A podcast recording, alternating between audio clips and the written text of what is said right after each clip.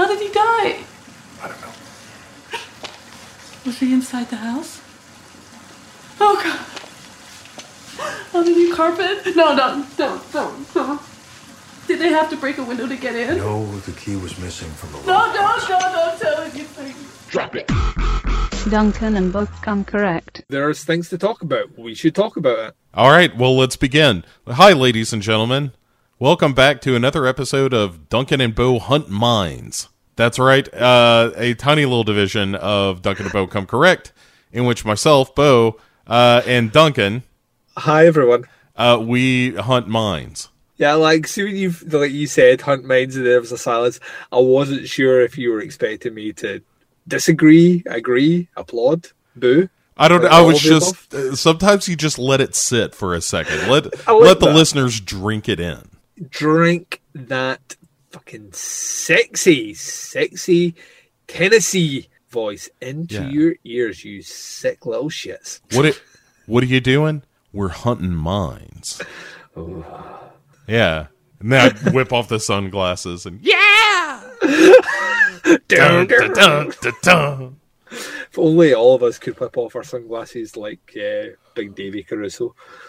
Yeah, it's he's impressive. Um, yes. he's a, a, a small little man, but uh, feisty. He's like a little jalapeno pepper, Duncan. oh, that's, a, that's a spicy pepper. I have no idea what we're even talking about anymore. So, hey, uh, w- this is a show uh, where Duncan and I are watching the season two Mindhunter. We do two episodes uh, every uh, every episode of this show, and you don't have to watch the show. I mean, we certainly encourage you to do so. Please do, where possible. If you've got Netflix, it's you're paying for it already. So Right. I mean, you kind of owe it to yourself uh, to get your money's worth out of Netflix. Even if you hate the show, you sit there and you watch it with a smile on your face because you're giving them the money to bring this to you. yeah, you tell them, Bo. And and uh, so, um, but we we go through the shows uh, kind of beat by beat, and then um, you know discuss and theorize and have fun. And uh, before we do any of that, though, Duncan, we we do a little bit where we tell each other what we've been watching, good and bad. Yes, we do. That's something that we do. And are you prepared to do so, or should I go first? You should go first because I totally forgot that I was supposed to be looking that up while I talked the ear off you for 45 minutes before we started. That's fine. That's fine. I I I went so far as to pour the gasoline on myself, but I didn't light the match yet. Uh, a la airplane. And uh, so let me let me start with the, the bad because I like to end on a high note. The uh, the, bad was uh, just this very day I saw 47 meters down un- uncaged. Oh, did you know? I've seen a lot of reviews saying it's a lot of fun. it's real dumb. And like the thing I enjoyed about the first one is that yeah, it was about Mandy Moore and some other girl trapped in a, a cage at the bottom of uh, a lake or whatever. Not a lake, the ocean. That's where sharks Yeah, are, Duncan. yeah, well, let's hope they're not in the lakes, but you know. Oh my goodness, that's a sci-fi movie, Lake Sharks.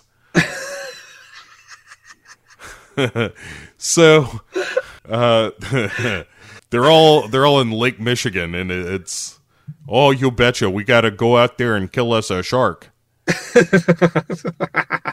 They've adapted to the cold waters, don't you know? Yeah, all that true coat. Yeah.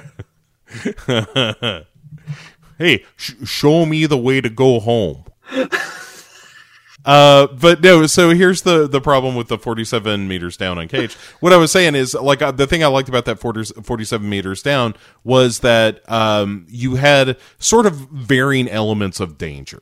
You had the fact that the oxygen was running out, they were trapped in the cage, then they were wounded, and on top of that, you had the sharks, and you know, mild spoilers. It ended in a way that was like, well, fuck, that was pretty brutal. Yep, yeah, it had the descent ending, which I, I deeply, deeply loved. Because Yes. it is basically the descent ending. They, they ripped the fuck out of that. hey, you know, good artists borrow, great artists steal, Duncan. And oh no, I, I like with like the descent ending to me. Well, the original UK one, not the revised American one. For those that don't like nasty endings, um, is like hands down one of my favorite endings in cinema history. So, yeah, if you want to borrow that and substitute fucking strange underground fucking, you know. Morlock creatures and substitute them with sharks. I'm in with that. Like, Yeah, totally. that. yeah, I, I totally agree.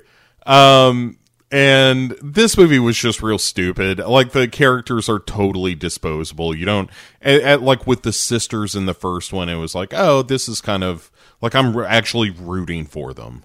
Yeah, and uh, all the characters are just awful in this.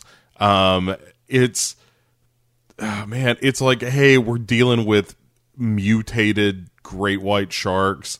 Would have gone all albino because of being trapped in this underground temple for thousands of years.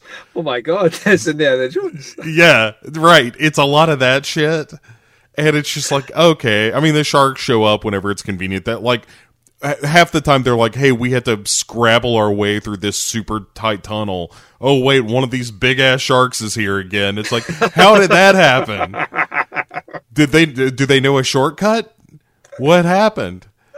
the, the Jason Voorhees thing when they just appear. Dude, that is a hundred percent what this movie is. It is a it is a slasher movie to the point that a shark actually sneaks up on a guy. No shit. No shit. And, and, and like on one on one level, I'm like, well, this is hilarious and wonderful that this shark is like dun dun dun dun dun dun dun, dun, dun like uh, is practically it, is it not, tiptoeing it, on it, its fins. Not, or da it da, da, da, no, it's it, if it, that were played with a xylophone.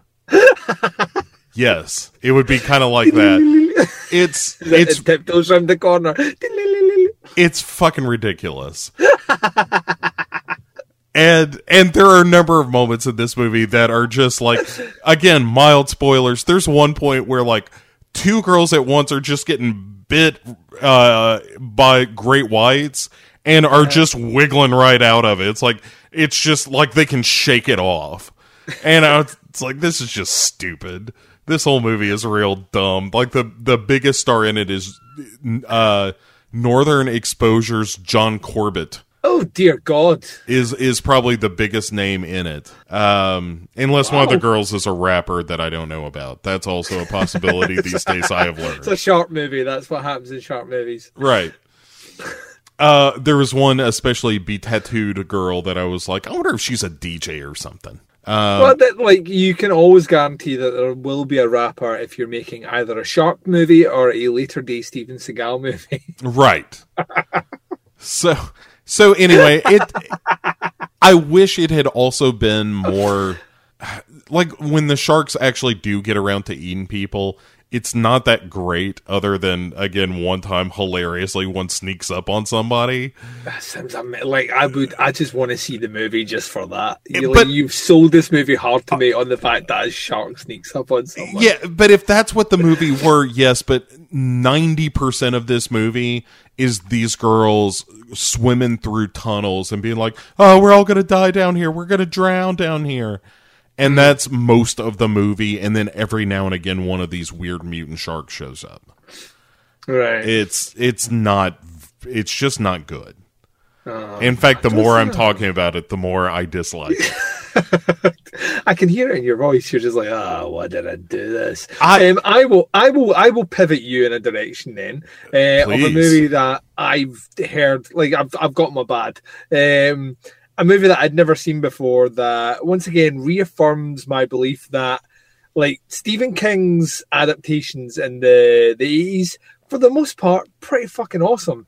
Stephen King adaptations in the 90s, for the most part, movies that Duncan doesn't really like. Sure.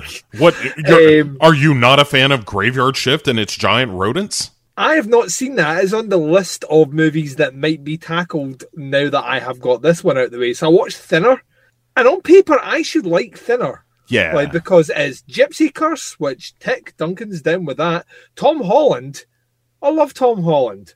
You know what I mean? I'm like that should be fun. It's a kind of horror comedy that I know exactly what the plot of the story is before I even watch it.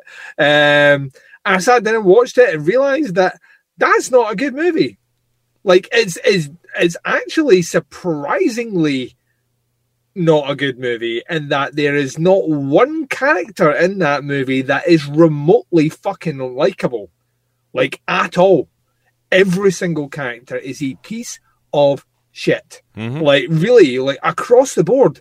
And I was like, that that's not Stephen King. Stephen King has a way of writing characters that you can't. There should be at least one character I can relate to, and I thought maybe it's the daughter. You know, maybe it's the daughter of this fucking reprehensible father and cheating fucking mother, and you know, maybe it's the daughter.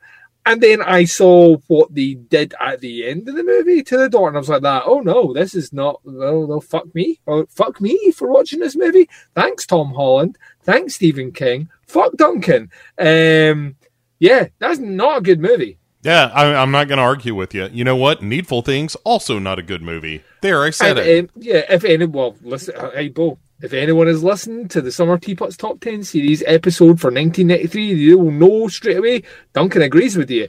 That is not a good movie. That is, that is a that is a TV movie with swear words. Yep, I, I I love Max von Sydow uh, and Ed Harris and uh, who else? Bonnie Bedel- Bedelia is that who's in Yeah, that? fucking great cast Yeah. in that movie. Great cast. Not, And- not great movie. yeah, that movie's oh, what a piece of shit. For the most part, once again, a whole lot of characters that are not nice.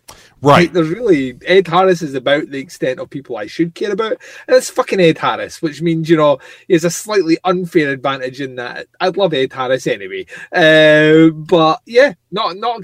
I don't know. It's just uh, what I kind of hypothesized while doing my review of Thinner was that maybe, just maybe, something in me clicked and told me avoid because that's always been the thing with with Stephen King. Like even when I did my top ten best and worst Stephen King adaptations, I didn't really delve into a lot of the the '90s stuff because I was like, like no one has ever.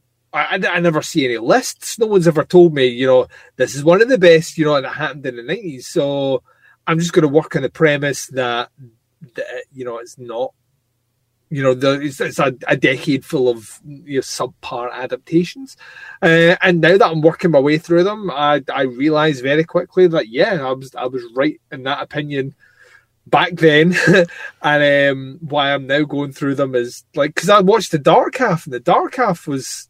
And that's got that's Romero directing Yeah. that, and that Yeah. is a whole snooze fest of a movie as well. Like, It, yes, it it has the grievous sin of being super boring. yeah, I, I just don't. I have you don't- seen The Night Flyer? Uh, yes, I have. I think that is a uh, uh, on the upper tier of adaptations from that era. Yeah, it's but that's like Tobe Hooper, is it not? uh No, it's not. No, Sorry, that's uh, Tobe Hooper did the other one. Fuck.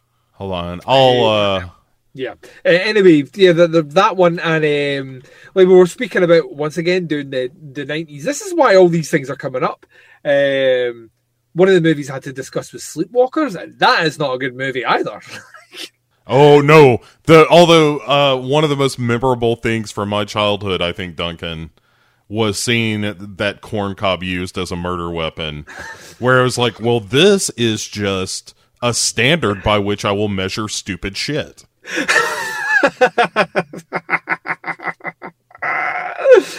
I don't. I just yeah. I just don't get. I don't know if it's like.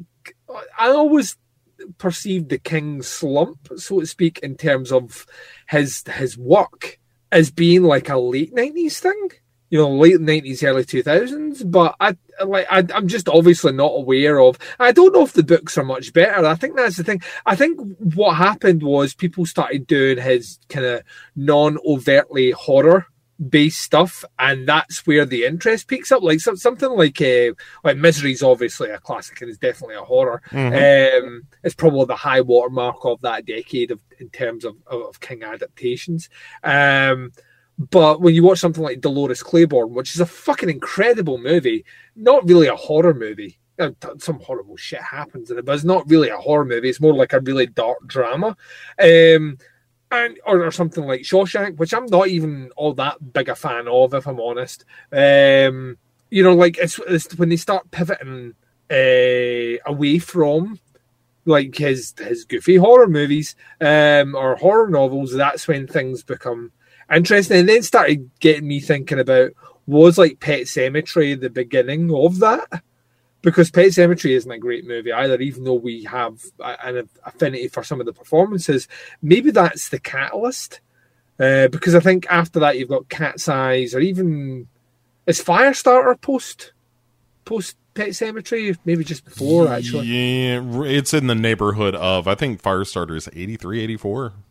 Yeah, so I mean, at that point, I'm thinking to myself, well, you know, is you know, is this the you know is Pet Sematary the start for it? Because I'm really struggling to think of much that's great out with Misery, which is the fucking given. You know what I mean? It's like that's that, that's the answer to every. What's the best Stephen King adaptation of the nineties? Misery. You know, next question, please. Um, I'd like, I, I, I don't, I, I don't know. I like, I'm just there's a whole like even when I think of it, which I mean is really widely regarded and. I think it's half of a really good movie. The Stand is a snooze. Um, Oof, boy, I, man, it, that is so promising. I'm I'm excited about someone taking another crack at that too. Yeah. Like, I mean, Pet Sematary didn't work out for anybody. No, no one came out smelling fresh from that movie. No. um, and But- it's not because we're talking about dead bodies. But um, yeah, I don't know. I'd like, is it like I don't know. And then it makes me question because like what I was thinking was like in the hands of like Brian De Palma or Stanley Kubrick or you know um, fucking John Carpenter, you know David Cronenberg, you have these phenomenal uh, you know adaptations, these works that just you are, are are fucking great, and it makes me think: is it you know is it the content or is it the decade or is it the director? Um, I don't know. I don't know, but yeah, Thinner has like kind of really made me think. Maybe you know, there's only really a handful of great King adaptations. I think Like- you've hit upon the the true secret. You've got. Uh, I like Firestarter quite a bit, actually. I don't mind Firestarter. Um, yeah, um, but you know, obviously, you've got the '70s stuff, which is great, which kind of high waters at The Shining. Yeah, yeah. And then, uh, like I said, you got Firestarter. I think Christine's just fine. Um, The Dead Zone. the Dead Zone's great. a remarkable movie. And then, yeah, I mean, it's kind of sparse until Misery. You got that Yeah. Tobe Hooper Salem's Lot, which I think is, is pretty great. Yeah, yeah. I mean, like that's, but yeah, you're talking that seventies, that's seventy nine. So, you know, and The Shining, which was shot in the seventies, that's eighties. So, I mean, like it it gets to that point where you're like, it, you know, was there like, I, I don't know, it's, it's, it's got me thinking, but uh, Back, I Shaman. Back, Holy Man. ah, the master. Uh, you get to that point, so good, man. God damn, I want to watch that again now. But you get to that point where you're just watching it, thinking, I don't know. It's, it's one of those things where, like, everyone that I get, I get bummed out by, and I put it up as another option. Graveyard Shift's one of the options. Um, I gotta- where we go, where we go next, and it's winning. And I'm like, what are fucking people doing here? Give me good shit. Yeah, Graveyard Shift. Uh, that is the rat movie, right? That yeah, and it's.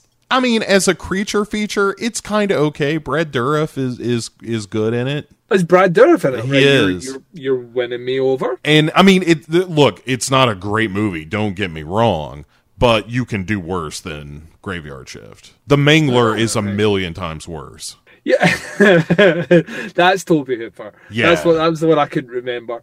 That's Um, that is a movie that is pure cocaine.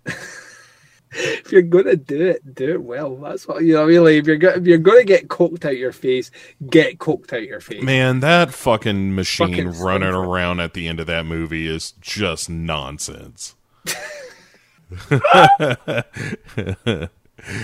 hey, uh, hey, let me tell you about a good movie though. Please do, please do. All right, so I told you earlier uh, that I, I was watching that Jason Momoa Conan the Barbarian. You did, yes, and uh, we we established very quickly that I wasn't aware of that movie's existence. Yeah, it's it's not very good, and it will be the uh, finale of Pick Six movies this season.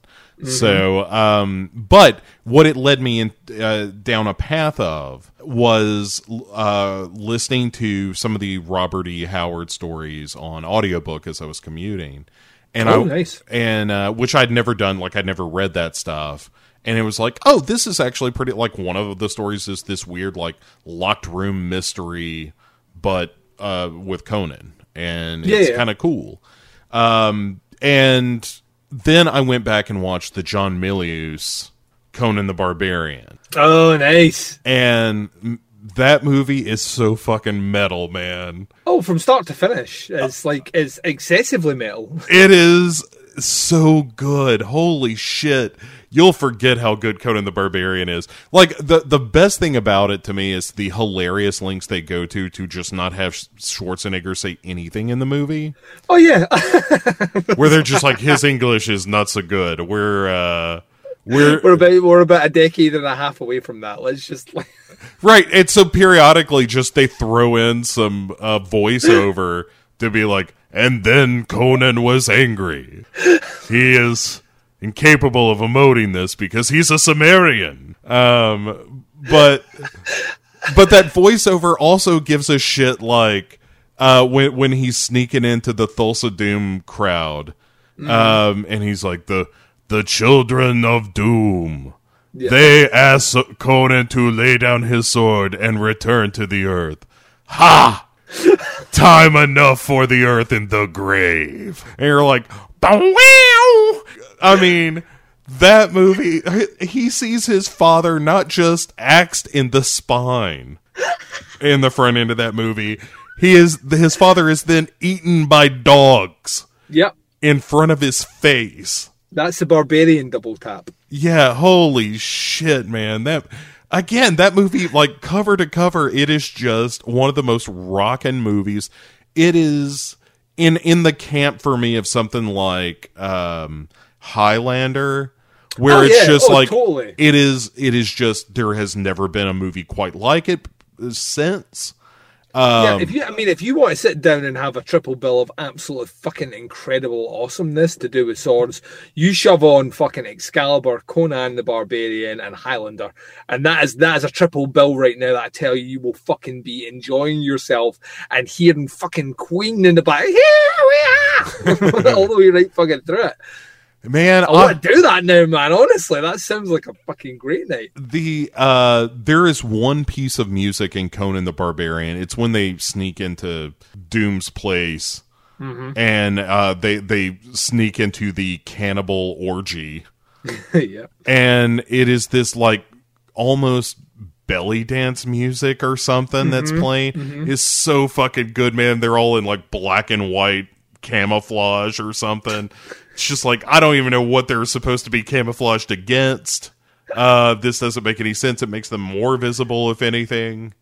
But it, it, all of it rocks and then uh then he, conan cuts off james earl jones's head and it takes up several whacks. And it's that is also one of the raddest things that's ever happened in movies. I, dude, uh, by the end of that movie, I was so fucking delighted. I had forgotten how good that movie was, and it it made my heart swell. Oh, it's, yeah, it's a like wall to wall great fucking movie. Like that, that to me is. I think you'd like you absolutely one hundred percent nail. Like you, you. I think sometimes we forget how good that movie is, and it's yeah, it's one that I like. I can't remember the last time I revisit. I don't even know if it's out on Blu-ray. Um, and if it is, I need to fucking own that because it is, is one of those ones that yeah, I, it's a, a pure joy for me to watch. You know, it's one of those great it's one of those movies I grew up watching a lot. Um, Yeah. and like like even I actually don't even mind the, the vastly inferior goofy fucking sequel with Grace Jones, and that's the reason you watch that movie because she's Sure. wearing a fucking metal skull piece and head button cunts. Um, you know what I mean? Like, Yeah, I- she's amazing in it. The rest of the movie is kind of eh. It's a little absolutely awful. The rest of the movie, it's a little cutesy. Like the original Conan, the, the original Conan the Barbarian was like, oh, he's you know, he eyes some dogs who chased him into the tomb of a king and takes that sword to then hunt those fucking dogs down and wear them out as pelts. And in like Conan the Destroyer, he's like, it's like a buddy comedy with him and this thief pal of his. Yeah, which the bit that like I I, remember, I always remember watching that movie as well and going that did he like did I miss the bit where he made a friend at the end of that last movie like like because I like on that level you know what I mean where they were that goofy I was like no that never happened Yeah. um and you know also, I mean? he doesn't punch out a camel in the sequel. That's kind of amazing though when it happens It's the dude, it's the best because the camel stays up for a second. It staggers a little bit before it goes down. It's beautiful. yeah it's kind of amazing Anyway. Uh, yeah I can't sell that movie any harder. Like Conan the Barbarian is just it, it's one of the best movies ever made. I think. Yeah, it's, it's fucking great, and you'd like. I I will be searching the internet after a recording, and I will be fucking finding a Blu-ray, and I will be fucking purchasing it. Oh man, that's such a good movie. Like, well, like, see, now that's what I'm talking about. You get me happy when we discuss shit like that. In terms of my good movie, Ha! um, yeah, to try and like wait as long as possible and keep you talking about that so I could find my good movie. But guess what? I found my good movie. Oh. um, I, I'm Go ahead, starting my to. good bit- sir. I am doing a bit of research at the moment because I am doing. We're bringing back something that I did a while ago, which was uh, a podcast, which kind of specialized in a theme and then carried that theme through different European horror movies. And season three, which I can't give away much details about, I can mention something that I did watch for it, and it just reminded me how fucked up the UK was, like in the '60s. Just like t- cinema and TV over here was just really, really, really weird. And there is a great uh, made for TV uh, horror movie called Whistle and I'll Come to You. And it's fucking trippy, weird, and absolutely terrifying. um, From the and it sixties.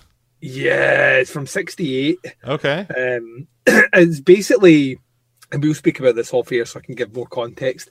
Um, but it, it follows this kind of old gentleman who's out and about and enjoying life in the countryside and all the rest. And he's staying away at like a like a bed sit and stuff. And um, he comes across a whistle, which he foolishly plays.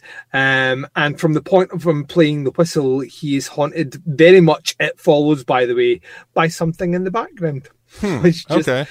Continues to fucking stalk him um, right up to this crescendo of a scene which uh, at, at the time I imagine terrified the fucking generation. Um, and it's absolutely about the acting, just like it's so weird and out of place and strange, and it's shot black and white. And it's happening to this old guy. You don't want like a pensioner. You don't want bad things to happen to a pensioner. Um, but it's it's just wonderfully weird and twisted um in a way that I kind of get behind and it's that way where like in the UK we were doing th- at this time period for TV they were doing things like the stone tapes which is a weird fucking watch and Quatermass which is a weird fucking watch. I, I really like those Quatermass movies. Oh, Quatermass is fucking awesome, but it's just that kind of. There's just something slightly off to the side. They're just weird. Yeah. There- there's a tone about it that just doesn't sit normally, and as a result, you kind of feel a bit wrong watching them. And that um, that particular example is is one of the ones that um, that kind of highlights the beginning of a massive move into what my topic will be. It's like one of the precursors to it, and I, I love it greatly. Incidentally enough, I didn't realize until I watched it uh, that they remade it, they updated it. Um, I watched it just over a decade ago and replaced the the old actor with John Hurt. So I need to check that out because I Oh. fucking love John Hurt and absolutely everything, and he plays the old guy. Um, so I want to see if how the retelling of that stacks up. But it was What- the BBC that produced it back in the day, and BBC that re, uh, produced the, the remake. So let, let me know which one I should watch. I Or will both. do. Uh, Or- or because both, because I mean they're short. I mean, uh, Whistle and I'll come to you is an hour. So like the I I'm a firm believer that every I don't know decade or so the BBC does something that is accidentally the scariest shit you ever saw. you know, like that sounds uh, uh, of that ilk, but like Yeah. Ghost Watch. Oh Was- yeah, like last year the the guys from Inside Number Nine did their uh, Halloween TV special, and it was like it was like a kind of Ghost Watch thing, and it's maybe the most ingenious thing I've seen on the BBC since Ghost Watch, and I was I'm not gonna lie. Shitting myself watching it on the TV because they played it, but you would need to have seen it live to understand how clever it fucking was and how their social media played right into it. Um, like it was all to do with technical difficulties that were happening during their live performance, and as soon as the technical difficulties started happening, their you know their Twitter, their Facebook, and all the rest started putting out things like, you know, we're sorry that people are experiencing this and all that. It just it was done geniusly, and that show's great anyway. Um, but it was done. They handled it to perfection. But the reveal was like there are two or three scenes in it that are pant shittingly scary. Um, uh, yeah, I think you're right. I think every now and again the BBC are like, let's do something scary, forgetting that like scary shit can at times be fucking scary. Right. So- well, yeah, it's just like, you know, what do you know about whore, Johnson? And I don't know. I we I know some people, sir. Well, put put them in charge of a show. And and they don't really pay attention that they put it out it's like we'd like to apologize. Uh, Yeah, because they have to. Because in the UK, especially, the BBC is funded by public money. right. It's it's why it has to be. It's why it has to quote unquote be impartial with things like its news um, and its political stances and all the rest. Because uh, you know it's funded by public money, so when it fucking terrifies the general public, um, people will complain. like knuckles will be rapped. Like the, the Inside Number Nine guys did. Was it? Christmas before they did their like special Christmas episode, which was basically a snuff movie. it was their version of it that had a snuff ending. And I remember watching it go, that this is on fucking the BBC at Christmas. Right. Someone someone's gonna get letters. yes, someone is about to get in trouble. Like serious fucking trouble. They're going to get called up to a floor in the BBC headquarters they didn't know existed. Like, you know, Man, I, I again, I just, I so dearly love it when the BBC accidentally does shit that is just the best. Like Yeah. they're, they're, uh, they've got Ben Wheatley doing this new zombie show, and it's like, I don't know if you know what you're buying into, but fucking let's do this. Yeah, you'd strap yourself. But the, he's got a great his last movie, which uh, wasn't genre at all, um, which was a Happy New Year, Colin Burstead, which I don't know if it ever got a release in the US. It's kind of family drama, dark comedy. Um, you know that was put out on the BBC over Christmas, and I'm that. okay, do you know what you're doing here? And then I saw it, and I was like, yeah, that makes sense. But you know, when I was like when it was announced the BBC had funded it, I was like, you did see Kill List, right? Right. I mean, like- I mean, you saw what, what is it? Uh, High Rise. And Sightseers. Yeah, like the dude, the dude directs some weird shit. Yeah, the, the guy Or isn't field in scared England. of going to Jesus the dark Christ. place. You know what I mean? Like Yeah. he isn't scared of like d- dragging you like a field in England. You know, he isn't scared of taking you to the dark place. Um, Right. Like, that like when the dude emerges from the tent where he saw like Black Phillip or whatever. Uh, wouldst thou likes to live deliciously? But when he comes out, that I, I've said it on this show before, I know I don't care. When he comes out of that tent with that grin on his face, that is just utter madness. yeah, It terrifying. is the one of the scariest things I've ever seen in a movie. Yeah, it's ab- absolutely terrifying, and that's Reece Shearsmith who does Inside Number Nine. like so, you know what I mean? Like, that's that's the sort of stuff he likes to do. So, um, yeah, I'd like. Oh my god, yeah. Ah, which was also produced by Channel Four, which is you know that's a TV station in the UK as well. So, Yeah. um, yeah, we, we, we've weird people over here that work in TV that finance things that are extremely dark and challenging. Dead Set also a great BBC That's right. production. Uh, There's Channel Four, I think. Uh, Well, it was Channel Four in the UK. I don't know if BBC put it out in the states, but yeah, that's a, a- a- a- yeah. Again, a, just a, terrific zombie show. Um, Mm-hmm. all right, well, we go. That's that's us up to date. y- yes, Duncan. Speaking of dog shit, Yeah, let's get into Happy Good Time Family, aka Mindhunter. Duncan, the first episode uh, for tonight is episode three of season two of The Mind Hunter. Mm-hmm. Uh, not The Mind Hunter, it's just Mind Hunter. Using the kids. Don't confuse the kids. And You It's- also age yourself horribly when you refer to anything with that in front of. I that's what makes me laugh about it. That's what that's why I find it funny.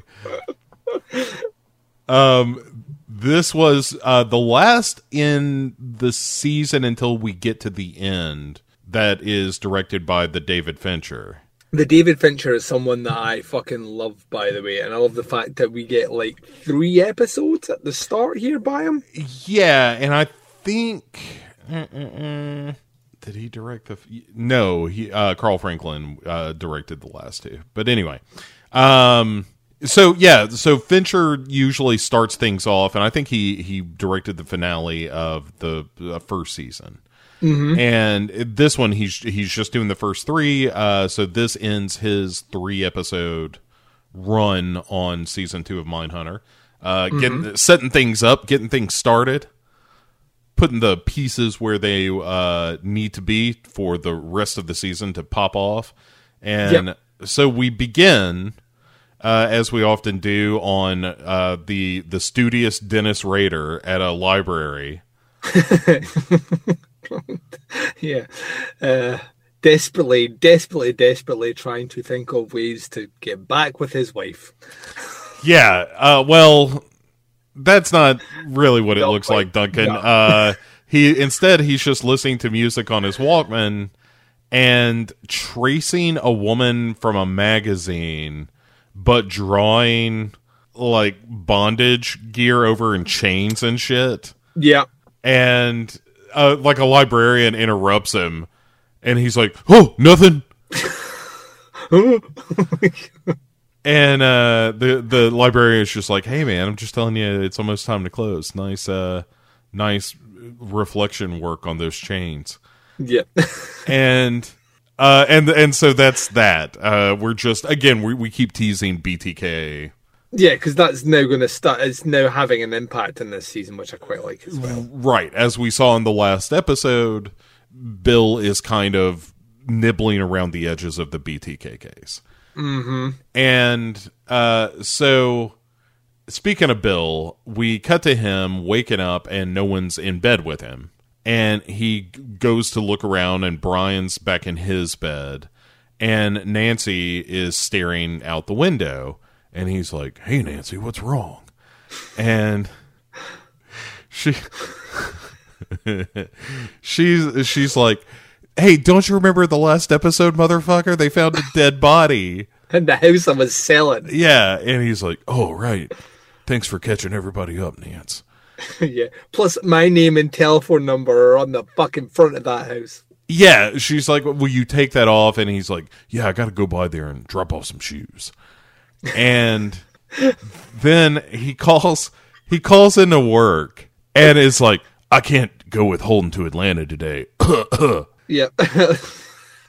Got one of those 24 hour flus. Right, it's the same shit that Jena Malone had in the finale of Too Old to Die Young. Yeah, it's ap- apparently contagious in TV. Yeah, she was she was taking a, a sane day. yeah, Um, but- well, well, she fucking like wore a virtual headset device and played with the man in the boat. Mm-hmm. Like Bill ain't getting none of that. Bill's all Bill's got to do is drop off potential murder shoes and remove a number. Right, he's I'm not into your freaky virtual reality masturbation. and uh but he calls me he's like uh look, uh I'm sick. Uh I'm going to I'll, I'm going to go uh tomorrow and uh Jim is going to meet Holden at the airport. Mm-hmm. and um, he you know he's telling holden like basically look you're gonna go down there and you're gonna listen to whatever jim says because remember you just got out of the giggle factory Yeah, I put myself in the line. We had a talk on the plane, which I said you will not fuck up again, and you promised you wouldn't. right and he's like i'm not there to babysit you and if i let you have the, you know these these uh interviews don't fuck this up and he's like it's cool man and he's like who am i meeting again he's like his name's you know what's his name jim er, Uh, Pierce. No Oh no, the Pierce is the killer they're going to meet. Is Jim? I always think of him as, as uh, I'll, remember it in a minute. Is Jim someday? Yeah, I was gonna say Jim Beard, and that's not right. No.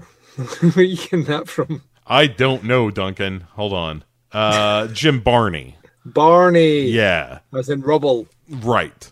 So uh, he's like, uh, "You're meeting Jim Barney," and Holden's like, "The black guy you liked when we were hiring stupid Greg that nobody likes." Yeah, no one likes Greg. Yeah, and he's like, "Yeah, him." And uh, he's like, "All right, cool." Uh, he seemed like a nice guy, and then uh, Bill's like, "Fine, fine, fine. We're gonna let this happen, but don't fuck it up, and I'm gonna be there tomorrow." And so he hangs up with him, and then Brian comes in and is like, "Hello, mother. Hello, father. I've got quite a surprise for you." I have pissed the bed. Yeah, And I am sorry. I am very sorry. I beg of you, find it in your heart to forgive me, mother, father. Listen listen to a poor orphan child who you talk you took in, put a roof over his head, fed and clothed him. I am sorry I have urinated on my sheets. And I will tell you right now, I will endeavour my hardest to not do it again. You have both been so very kind. Look how I repay you. With my urine stain your mattress of freedom. Your mattress of freedom. you, you, you broke the shackles of the orphanage and allowed me to become one of your dear, sweet, small family. I, I deeply love being here, and as a token of my appreciation, I marked my territory by pissing all over these sheets As well as these pants, as you see. and the wall The carpet as I walked from hither to yon. up the side of the door and in one of the six drawers. You'll be surprised to find which one, I'm sure. Just up in a third. That has mummies under things. By the way, there will be a review coming up at some point over our discussions um, on this one. All I'm going to say is we called it right. Yeah, yeah. And I'm, I'm just going to say, like, as much smugness as I want to have here, I think the TV show wasn't, you know, backwards and coming forward, so to speak. Yes, no, uh, from season one, it's like, that's kind of a creepy kid. yeah. Spoilers for the end of this episode. It turns out, yes, he is Yes, quite he is. quite creepy. Yes, quite creepy. Yeah, yeah. like, he puts the, the, the fucking frosting on top of an already distasteful muffin. Oh, does he ever? and so Bill goes to the murder house with the bag of shoes and meets the the cop uh, that that came to him uh, the night before. Who's just all shaken up. He's oh, He's a fucking husk of a human being. Yes, he's- yeah. Oh, it's so funny. It's not funny. It's terrifying. But he's just like totally like, you weren't there, man. He's- You have no idea what it was like, man. We were in the shit. We were in the shit, man. Um, but yeah, he's like, uh, Bill. Bill's like, hey, you mind if I grab this placard here off off the top of the for sale sign? My wife's giving me the business about it, and he's like, whatever, man. it don't matter. None of this matters, man. I stared at the abyss, brother, and it stared seconds. back. he's like two seconds away from being fucking what's his name? Uh, from uh, from Aliens. Oh, Hudson. I was thinking that there's a little bit of Dennis Hopper from Apocalypse Now. We're some pretty fucking freaky shit, man. and uh, so the detective is like, man, you got to come inside and see this shit. well, yeah, because like even from the even from their initial meeting in the previous episode, like you, you know, Bill has an interest. His curiosity has been piqued not only because it's in his fucking neighborhood, but too, this is where he shines. This guy clearly does not have the tools, the faculty, or the fucking the gumption, uh, the testicular fortitude, or just the stomach for whatever it is we're going to see. And you can tell in his eyes, he's just like that. Just go and please take this off my hands. Right, just tell right, tell me what to do. Yeah. You know, and and I, there's something human about that that I really like. Where I mean, he all but says that, and there's a moment later where Bill kind of stands up for him that I really like. Uh, Oh yeah, it's, it's brilliant. but uh, so he's he gives him the lowdown, which is, hey, the, there the key was taken from the lockbox, uh, which you know only a few people knew, including the mother, uh, Nancy. And then uh, he's like, well, you know, what happened here? And the cop is just like, oh, I just, I can't. Here, let me take you downstairs. And he's like, the the back door was open, and then he takes him into the basement, and it's like th- clearly the outline. Oh, it's like this is horrific. This is like one of those scenes which you know we're having fun and all the rest, but we kind of have to because the subject matter is like as a parent, the subject matter is fucking traumatizing. Yeah, I mean, and, and what has happened is that the the the murder was that of a toddler, uh, what twenty two month old child, Yeah, um, who is found strapped to a crucifix, uh, like a, a crudely put together crucifix, and uh, and and was strangled to death. If I didn't mention that, yes, and tied to a cross. yes, and it's just the worst. Yeah. And then we do a hard cut, a smash cut, if you will, to Nancy dropping a plate on the floor. and th- this is some of my favorite shit in this whole episode, where she's. Uh, by the way, one of my notes just made me laugh.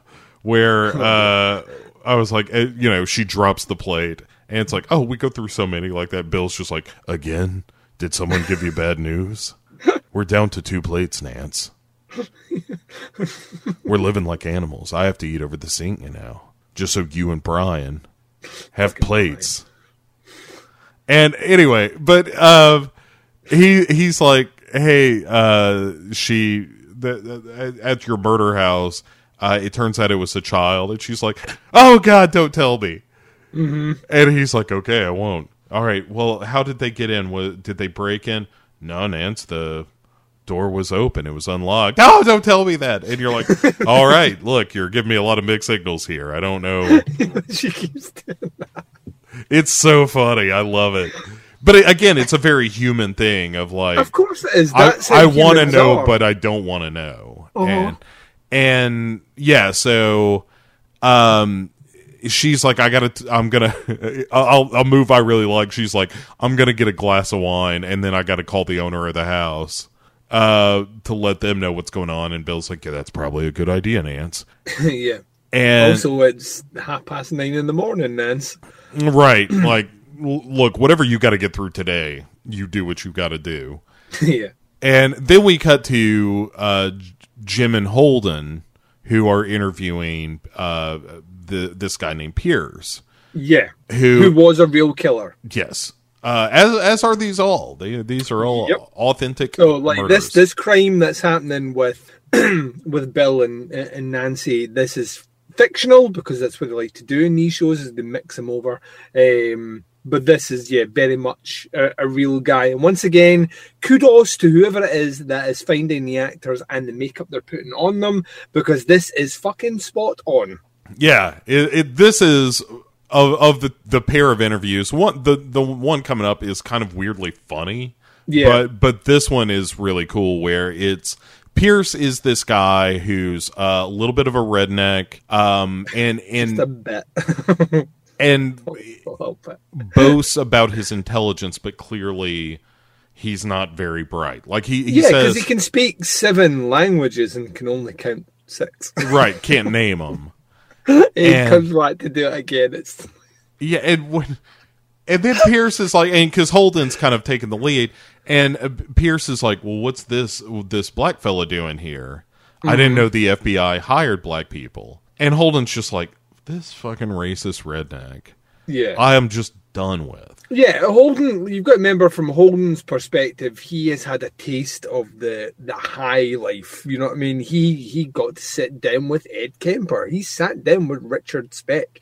So he sat down with these like more articulate, really fucking out there, terrifying guys. Uh, some of which you know have borderline genius levels of IQ, like Ed Kemper has.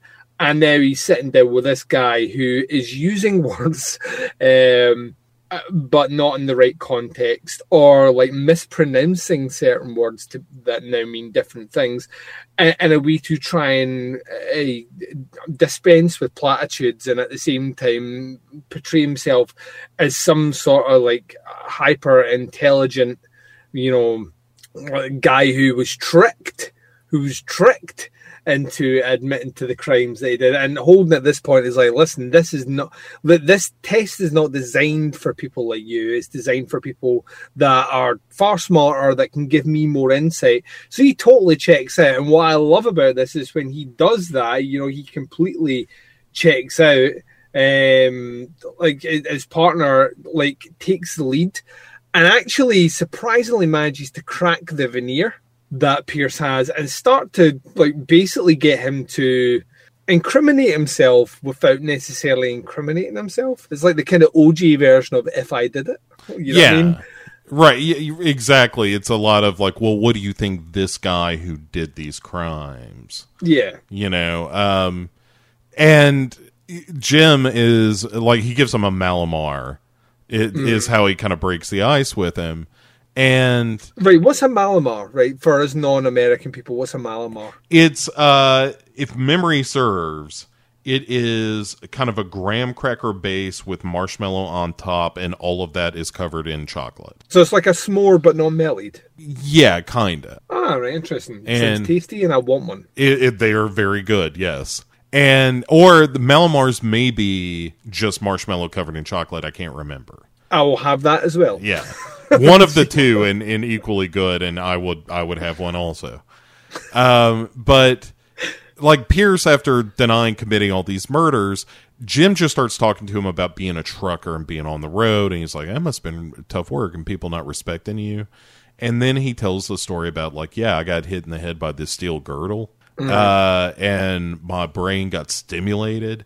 He was like, "I can't say the word, but here's what happened to me." And he spells it out for him, and Jim goes, I understand. Hmm. And it's this really nice moment where y- then he starts telling a story about like, well, hey, how did how'd you find all those bodies if you didn't kill all those people? And he's like, oh, I'm clairvoyant, man. That's but but is also talking about how you know some bitch called him a moron one time, and he he had to deal with her when he was out there being a trucker and stuff.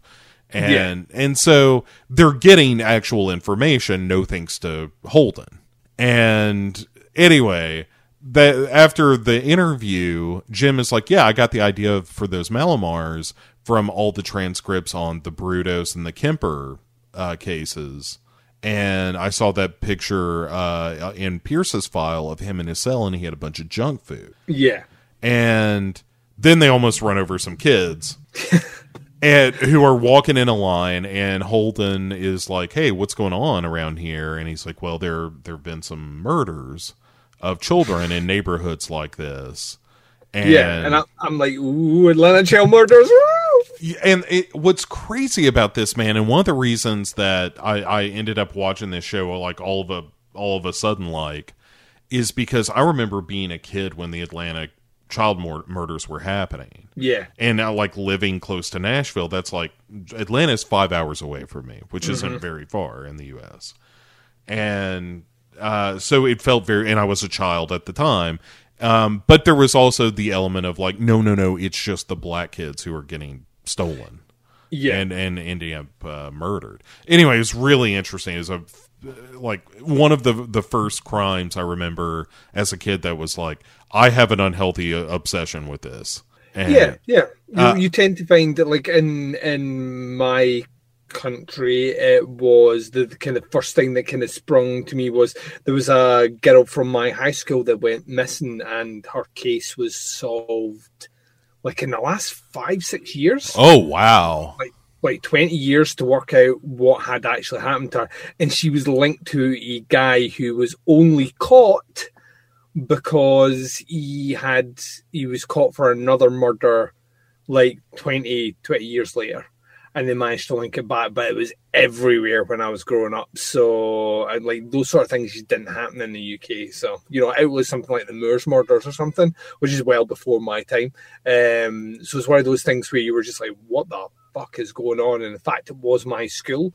Uh, it was the high school that I was about to go into. Actually, it happened. I think it was like two years before I went into that high school. Um, and I was just like, oh no, like, like absolutely one of those things that like kind of terrify you.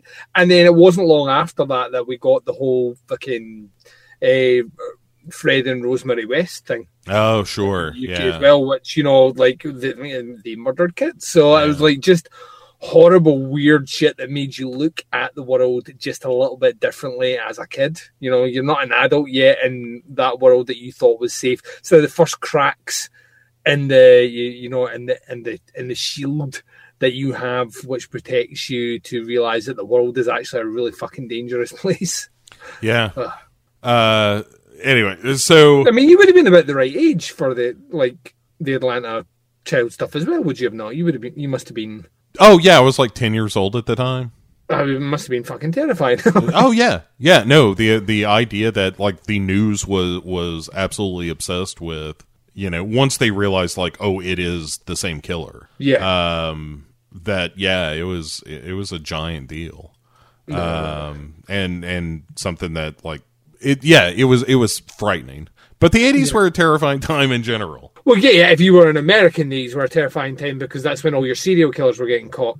Well, not not just the serial killers, but there was also the uh, nuclear arms race. Yep, At the Cold War- time. yeah, yeah. which which was horrifying because like there was a constant like there was a lot of loose talk about like yeah there could be a nuclear war it could yeah you had to happen do all those drills under your table, didn't you? uh-huh yep. For fuck's sake. yeah I, I remember those well and even as a kid it was like will this help anything? And it was like not really. It's just uh, you got to do something i suppose. So this table will protect me, right? yeah. That like No, radioactive isotopes just bounce right off the desk. Is that what i'm led to believe? Why don't we just wear outfits made from the desk then? Yeah. Where where are the iodine tablets? I've seen Chernobyl. What the fuck is going on here? uh so uh anyway, the Holden is like, hey, it looks like uh in this town people aren't really you know, the cops don't seem to be paying attention. And Jim's like, Yeah, welcome to Atlanta, man. It's this this place is kinda fucked up. And Holden is like, Hey, do you want to come to breakfast? And Jim's like, I really can't, I, as much as I would like to, and uh, you know, but I appreciate working with you and all that. And it was uh, like they have kind of a nice moment where it's, uh, you know, Holden is just like, and we went with fucking Greg. I have, look, I haven't made a lot of mistakes, but that was one. Oh, Greg is such a fun whipping boy. He- the oh. series of that's fucking brilliant. Yeah. So uh Holden then checks into his hotel and this cute black chick is behind the, the desk and is kind of giving him the eye a little bit. Oh yeah, she's like, you know, what are you doing later on? Maybe I'll take you out Right. some of the best food in Atlanta. And he's like, he's he's actually he's upstairs in his bedroom going, "Who loves you, baby? Ow! I mean, you're sixteen. Ow!" Like, he's just like totally get us out. The suits out, the ties on, the cologne, Uh-huh. the colonia. You know, he's he's getting himself ready. He's a sexy beast. He's like psyching himself in the mirror. It's like, who gonna get some? You gonna get some? And then he smacks his face and he screams. Yep, because it's Home Alone. Yep. Um, and he's like, you know, it's like, I'll tell you right now, she'll be holding my Ford later, on. Well, you know what I'm saying? Oh, you know, if if- like he as a character, he would never say that, but he should totally say that. You should totally say that. If your name's Holden, then Yeah. you should be. Yeah, exactly. Uh, it gets himself ready, goes down, sashes down to the, the reception area. She's there. She's got the big Pam Grier fucking afro, and I'm like, damn, it's a boxy lady. And yeah, she's yeah. The, the actress is super hot, no doubt about it. Yep, and then they get into her unreliable car, um, Uh-huh. and he's like, "This is great," and then she's taking him further out of town. He's like, yeah, "This is great," and then she takes him to this like small kind of diner, and he's like, "I suppose this is great," and um, the diner's empty, and he's like, "What the fuck is going on?" And but what happens here? Well, he is led to a group of mothers of dead children, Yes, and he's like, surprise. yeah, he's like, I thought we were having a date, and she's like, um, you're having a date with Destiny. Yeah, you're you're having a date with cold hard reality. Yeah. Well, and it's these mothers who are like, "Hey, you know, remember uh, what you said in the car with your uh, your your friend Jim earlier?" And he's like, "How did you guys hear that?" And they're like, "Don't worry about it." You know how you were talking about that and how cops the, aren't the paying three attention. mothers hear all. Yes, we are the oracles. Um, the the oracles of Atlanta. Yes, we see everything except where her missing son is. We don't know where he is, but we see, we see everything. It's a bad joke. I shouldn't be laughing at that. I'm Y'all- Y'all coming here for a prophecy? Shoot. The oracles have communed together and said, "Do not go for the soup of the day. Order the ribs instead." Ooh, The oracles have decreed that all ribs will be a dry rub.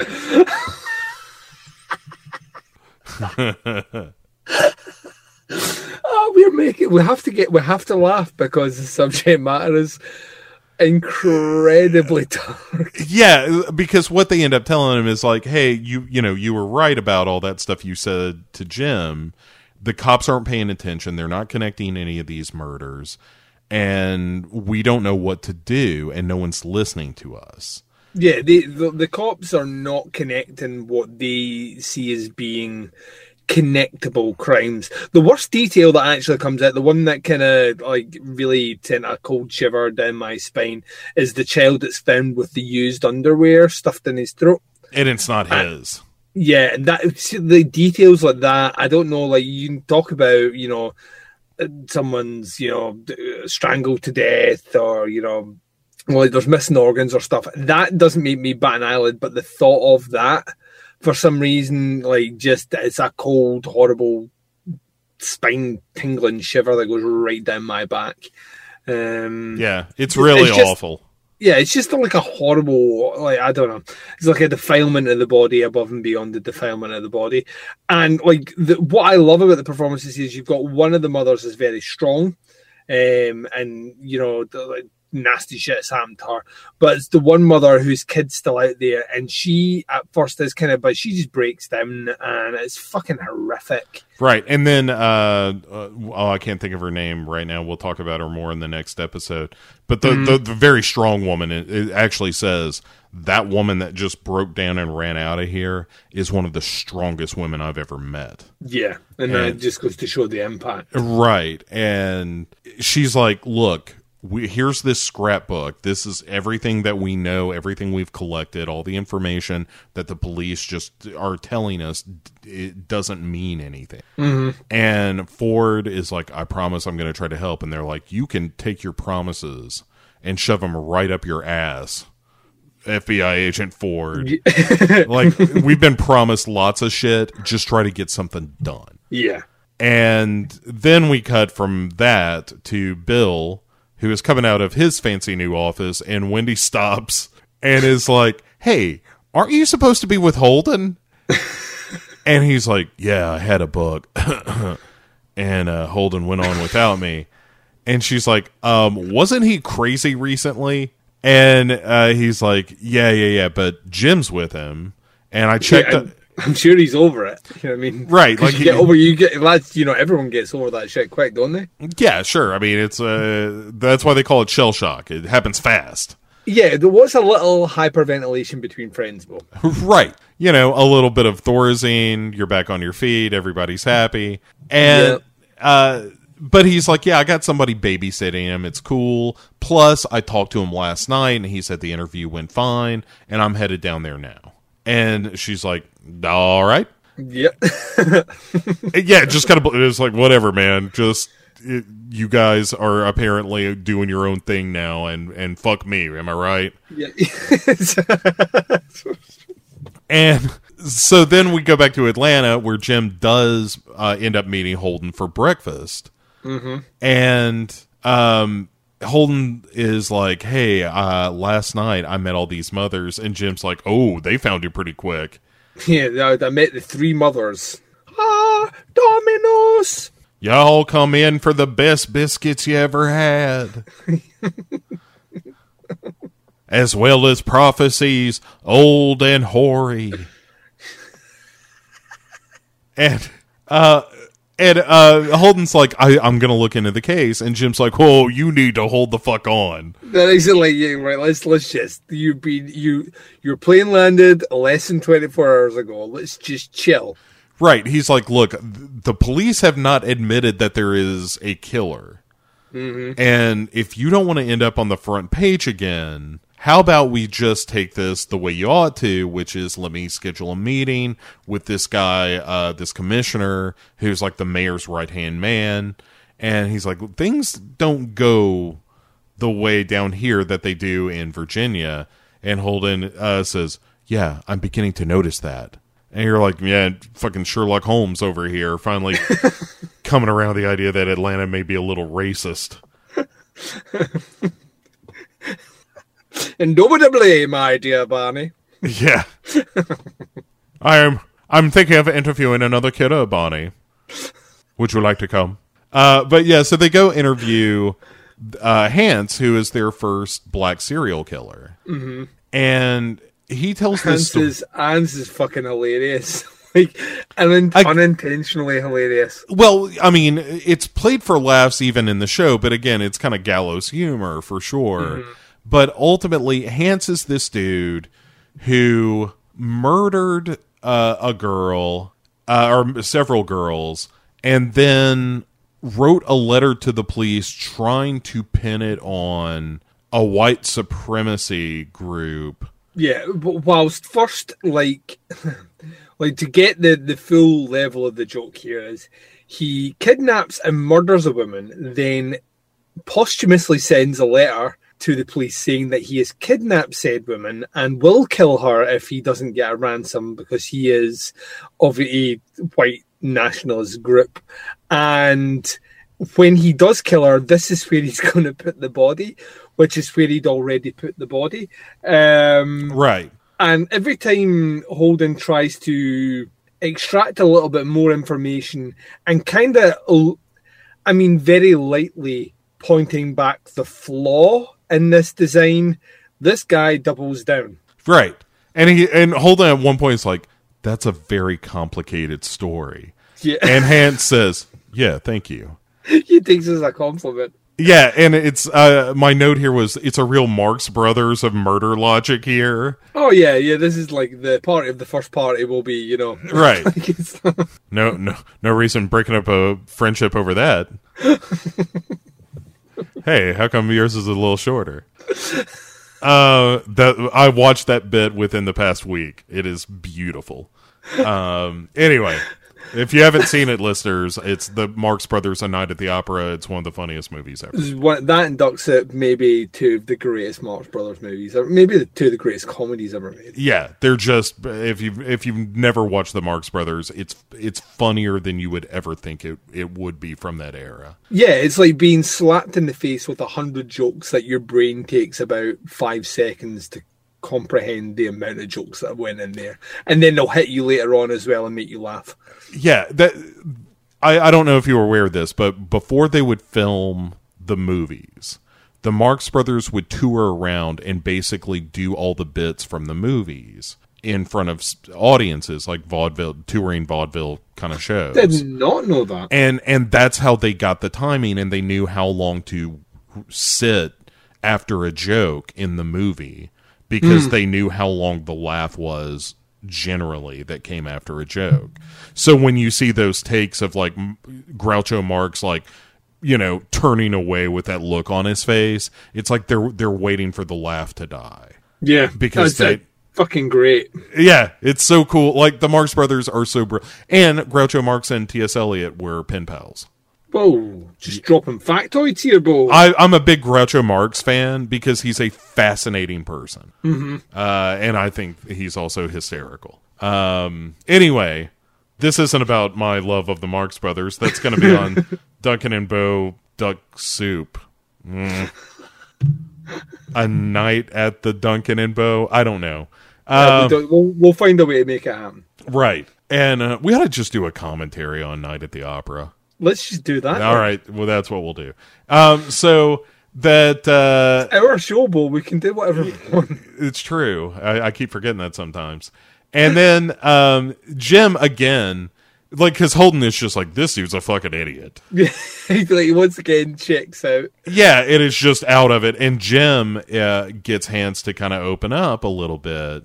And what the interesting part of the interview is when he's like, you know, these girls who were murdered, why did you why did you kill the white one? Mm. Because, you know, the question is the theory that the behavioral science unit is kind of debating is serial killers kill within they hunt within their own race. Which I mean statistically is still predominantly true. Right. And so But especially occasionally you get crossover. and and they're like, well, what was different about the white girl? Why did you kill her? And he and Hance is like, I never really paid attention to it. She just was around. Yeah, and she gets the vicious killing as well. Yeah. Like, not say he drives over her like fucking five times or something.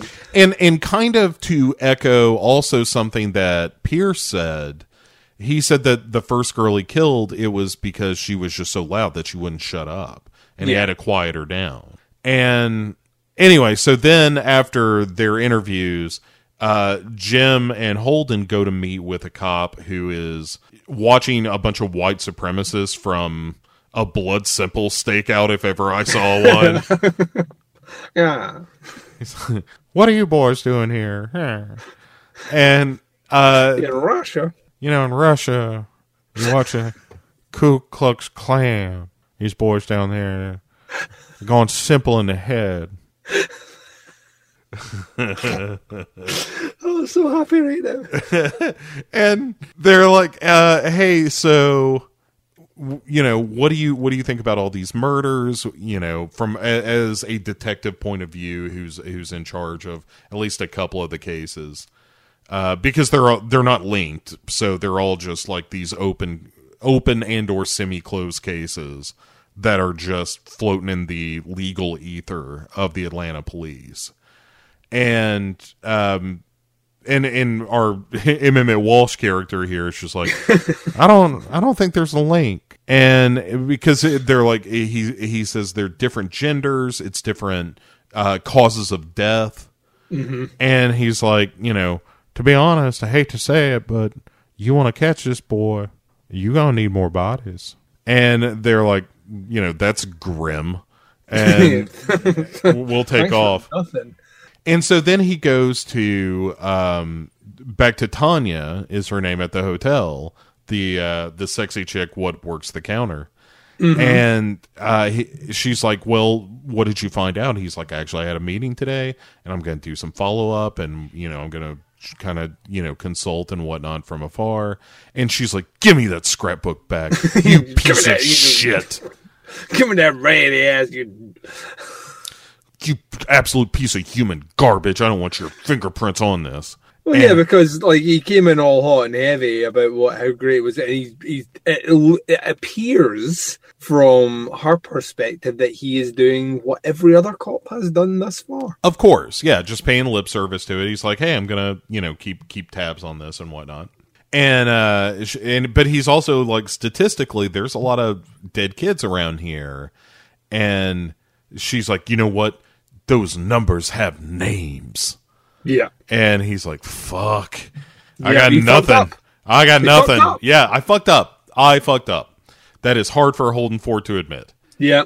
And so then back at Quantico, Holden and Bill and Wendy are listening to tapes of of the interviews, and as soon as they finish the tape, Holden's like, "What do you think?" And they're like, "You're a piece of shit, dude. You didn't do jack." Yeah, you sat and did sweet fuck all. It was, it was fucking Jim here who saved the day by you know pushing the topics. He's like, listen, these guys are not intelligent. They're being and all the rest, and well, like as if as if the room couldn't get any more like kind of hostile. You get this great bit where like everyone's least favorite fucking member of the team, um, Greg chips in by quoting fucking Aristotle. and Yeah. like Bill's face is a fucking picture with It's dude, it's so great. It, it, it's like, hey, what about the essentialist theory? And they're like, the fuck did you just say, Greg? someone's talking to you, Greg. like, and, basically, what Gre- Greg actually cleverly links to the fact that maybe there are more ways to interpret the the patterns of a serial killer out with gender and skin color. He link he links it down specifically to the fact that all the the the victims of Hance uh, wore uniforms. Um, similar uniforms to his army uniform or whatever it was, but linked it that way, uh, which obviously gives them pause for thought about, you know what, maybe we need to once again re-examine the way we are, uh, like not only interviewing but wording the questions. And um, whilst he's doing that, and they're like, yeah, kind of, some of them are like, good work, Greg. Bill hates Greg. Holden hates Greg. Um, and then When, and Wendy then- gives Bill a real hmm look after after Greg finishes. It's like you know, well, they were both in uniforms, and Wendy shoots Bill that look like, "See, motherfucker." Yeah. But we'll find out very quickly that as, as high as Greg climbs, he is uh, about to come crashing down very, very soon on an episode, which, uh, yeah, he's Yeah. Also, there's a real good gun snub in a minute uh, Yeah. as well. But anyway, so um, Wendy i- is like, you know, it's good that we had Barney there. Uh, again, fucking with Holden, and he's just like, "Gosh, guys, I'm really having kind of a day here." And so Bill then in in maybe the best scene of the of the whole episode is attending a local meeting at a church where our our cop in charge is laying out some details of the case to some of the heads of the community and people in the neighborhood and stuff like that. Mm-hmm. And and they're just like like the people in the in the crowd are like you fucking lying piece of shit cop. Well, these are these are the people that were at his barbecue. Yeah. And are are just like, listen, we need to know what's going on. Is this some cult shit? This is almost 100% a cult, and you're not doing shit about that. And uh, he, meanwhile, he's like, man, calm down. Shit. if you knew what these eyes had seen, man. And Bill has to stand up and be like, hey, all you, all, you guys need to simmer down. And Yeah, it's like some of you guys know me, some of you don't, but you know, I can vouch for this guy. This guy's doing as much as he can, and let's just all settle down. Like, eh, we'll find out what happened. The one thing I can tell you right now is none of our kids were involved, and that's why I can be so confident right now. Right. Since none of this has anything to do with what will happen to me or the people I love in the near future. Yeah, Uh, but yeah, so he's like, everybody chill the fuck out. He's doing a good job. And then we, we cut to Wendy, who uh, is trying to get her personal life kickstarted by having uh, a bath and a couple of glasses of wine, and then goes down to see that uh, bartender what she was making fuck eyes at. Ooh, and she is smoking. Uh huh. And basically, is like, where would a girl go to have fun? And the bartender is like, well, like, uh, do you want a tour guide or a date? And Wendy is like, a date, baby. And uh and and so that's kind of where it ends is is Wendy deciding that she's going to get it wet. Yeah, she's doing shots. I love that. that. That would never happen in the UK. I'll tell you right now. You never go into a bar, speak to your bartender, and then they would bring out two shot glasses and fill them with whiskey. And then just like no one pays, apparently. That just doesn't happen in the UK. You know, I have been in bar situations where that has happened, where the, where the bartender has poured a drink for each of us, and That's what I mean. Like, Yeah. God bless America. Like, for all your faults, and you have many. like, your bartenders Can't know how to treat any, their but- patrons. uh, yeah, yeah, no, the bartenders are pretty good around here. Mm-hmm. Um, our our next episode, episode four, uh, we we begin with a car prowling through the alleys of Atlanta. Yeah. And I'm like that. Ooh, Atlanta child murderers. Because it's a guy like convincing a kid to get in his car. Like, hey, I got a job for you. I'll give you two dollars if you get in. And the kid's like, I'm not getting in there. He's like, that's because you're scared. And he's like, I'm Yeah. not scared. And like, con- basically talks him into getting into the car. Mm-hmm. And then we roll credits, and it's like, oh my god, we just saw the next, you know, child being abducted. Uh, it turns out that was all a ruse. Yeah, you, Bo. Yeah. Didn't fool me. Didn't film me at all, Bo. orchestrated by Holden who was just saying like, "Hey, how easy would it be to convince some of these kids to get in a car?" You would think it would be easy with that sort of bravado, and then we see how quickly that that technique can fall apart when given to Greg. Fucking Greg. We cut to Maryland, where Greg, Greg McWhitey Whiterson, It's like- hey "Hey there, children, would you like there, little kiddies.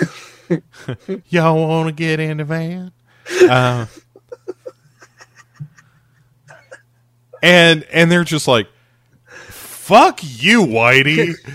That's a bit shit. It's like it, it's like they don't just turn him down, and then they're like there are women sticking their head out the window, like, "What are you doing here?" Yeah. And he's like, "I'm sorry, I'm sorry, Mrs." I mean, Yeah, and they're just like, "Get the fuck out of here, Greg." We don't know if that's your name, but you look like a Greg. Nothing is coming up, Greg. No, oh, nor will it. Um, yeah, No. no. Greg is eternally the whipping boy, and then Bill, uh, Bill is going over some BTK stuff in in relation. Tasty, sweet BTK stuff. Mm. A- And when you, that's weird. Um, Well, B- BTK stands for bacon, tomato, and kraut, doesn't it? and kraut Yeah, it's in sauerkraut. sounds pretty good, actually. Uh, You, try to tell me you wouldn't have a, a tasty fucking sandwich with that on it right I, now? if you served up a BTK with a side of kettle chips, I'd be all right. I'm telling you right now, if it wasn't so late in my country, that I'd be having that right now, but it's too late to be eaten. I'm Uh, like a gremlin. I can't eat, well, I'm like a gizmo or a mogwai. Can't eat past a certain time. We're close to that time. So technically, you could. Well, I could, but then literally what you'd be hearing is, Oh, like, Bo got that. And then Greg said this, and mm, mm, mm, I'm like, like, that's no good. right. Maybe it's an improvement. I don't know. Whoever's there, you tell him to tap you on the head before you come. Well played, sir. Well played. Um, so it's such a. Right, you're laughing joke. far too hard at your joke. I yes, It's I. funny, but you right now are like, yeah, I'm, I'm, I yeah, he's a funny guy. Boy's a funny guy. I'm proud of it. Then I, I should be. You're right. So, uh, but he call uh, Bill is calling up McGraw, the crime dog, and uh, and if you'll remember, Duncan, way back in season one, there was this case that included a woman what got murdered and had uh, um, had a, a, a thing put in her bottom, a broom handle. Yes, I do actually. And so he's calling up about that case, and he's like, "Is McGrath around?" And uh, the the cop who answers is like, "Yeah, he's not with us anymore." And he's like, "Oh, that's a shame. Uh, do you know how I can get in touch with him? Did he retire?" And he's like, "Nah, he's not with us as a species anymore." Yeah, read between the lines. He's gone to he's gone to a better place. He's um he's he's enjoying his new line of work, playing harps for God. Bereft of life, he he rests in peace.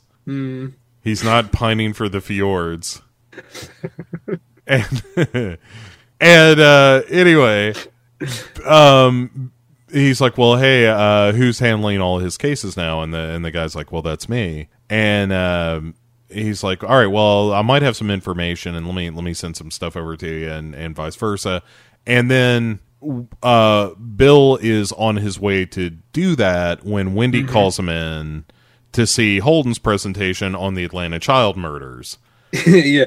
Remember when we said that Holden at times can jump the gun? You know, it can get a bit too intense. Uh, and it's almost as if that, remember when Jim was like that, hold on, pump the brakes, let's take a deep breath, count to 10. It's almost as if that went in one ear and out the other. Right. Well, Bill's first question is so how did we get involved with this case? Who invited us to to, to look at it? And And he's he's like, like, no one, no one, absolutely no one. I'm not, I'm on, he's like, whoa, whoa, whoa. And then Holden's like that. Listen, any second, uh, like any second now, Ted's going to, and Ted walks in the door. He's like, Ted! And I'm like, yay! Because Ted, remember Ted? Everyone remembers Ted. Ted's the new boss, and Ted is all about that, that cookie crazy Holden. Yeah, and Holden's like, hey, you're just in time. I was about to give my big profile. Yeah. He's like, oh, really? Well, let me pull up a seat then and entertain us all. Yeah, and Holden's like, "Get ready. You're you may want to hold on to your socks because I'm about to knock them right off." It's a black guy. It's a black guy, and he is in an age range of about 15 years. And the reason I think he's a black guy is because if he was a white guy, he would have been noticed in a black neighborhood. Can I get an amen, a hallelujah, or anyone want to give me a high five right now? Right. Don't leave me hanging. Don't leave me Case hanging. closed. it's like, book him, Bill. yeah, and everybody's like, "Are you kidding me? Yeah, are you fucking high right now? Oh, wh- what did Greg put you up to this?" you fucking Greg. Oh, Greg, I swear to Christ. And Bill is like, you know, we'd need to actually, you know, investigate to see if there's actually anything to this. Yeah, you got all that without seeing a fucking crime scene. And Wendy has a great line here where she's like, well, while uh, nothing that uh, Agent Ford said approached anything like science, Yeah. and everyone in this room is a little dumber for having heard it. Yeah, she says that and everyone's like, Yeah, burn. it, it was a pretty good bird and and but she's like there could be something there. Like there I, it's too early to say. We don't know anything about this. And gunn is like you know what? We haven't been invited in on this case. Keep it under the radar. Like keep an eye on it but we are not officially involved Yeah, well, let's let's not let's not with me in charge having just smoothed over the clusterfuck that was the previous administration's business dealings. Let's not go straight ahead and take a massive dump in the fucking Atlanta swimming pool. Right, let's just maybe hold back on that. Can we all do that? High five. Right, let's right go. High fives all around. Fuck Yeah, you greg love you, not Holden. you Hol- yeah, love you though, Holden. You're my hero, Greg. Like, go and start. Like, the fact he keeps dismissing him out the room whenever he wants to talk to people, like whenever he wants It's- to talk to a teammate, it's, it's fucking amazing. I think I think it happens a little later in this one where they're like, "Oh, Gunn wants to see us in his office," and they're like, "Not you, Greg." yeah, he does it at least twice in this episode, and it makes me so fucking happy. Yeah. It, oh, it's so funny. Hey guys. Uh, but all right. So then Wendy Couldn't is even talk a child into your car. just Kind of fucking FBI agent. you. you are you are a failure at even being a pervert. Well done, Greg. fucking well done, Greg. I mean, you just watch your wife have sex with someone else, don't you, Greg? Isn't that how how that goes? Isn't that how that works? That's that's how you get excited, Greg. It's a sexual name for that, and it's Greg. Being Greg Gregelded. That's right, Greg. fucking Greg. Um, meanwhile, Wendy is uh, going on a hot date w- w- to the the the tunes of Ani DiFranco as she pulls up, uh, which made me laugh. I was like, I went out with a girl who really liked Ani DiFranco. there you go. Anyway, but she picks up the sexy bartender uh, who takes uh, Wendy bowling, and like the bartender's real free spirited. She's like, "Hey, uh, you need to put on some bowling shoes," and and um, Wendy is like. Oh man, th- those things are disgusting. And She's like, "Fine, I won't wear shoes either. I'm bohemian." And and then uh, they talk a little bit about Wendy's last relationship with her professor that you know was trying to control her and blah blah blah. And then Wendy gets all uh, sexy with Kay is the bartender's name um, because Kay is like teaching her the proper bowling stance and stuff. It's just a total move. to Well, yeah, because they're all it. like, you know, it's such a cliche. I fell in love with my tutor. My tutor kind of used me. I was so impressionable and all the rest. What's your story? And she's like, that. Well, yeah, I walked out with my husband and my kid. And we're like, oh, shit. right. Yeah, I, I did real shit. And yeah, yeah. You're like, I feel so sorry for you being on a university campus and being looked after by a very wealthy academic. Oh. And uh, she says, uh, you know, if you were looking for someone excruciatingly honest, then that's me. And And of course, that's exactly what she wants. I mean, that's practically her science. like, so. and then they kiss. Mm-hmm. So yay for early '80s uh, lesbian love. Yeah, and no one. Uh, the reason she chose the bowling alley is no one gives a fuck. Yeah, no one gives a shit. It's great. And anyway, so then Wendy and the team are prepping to interview Henley.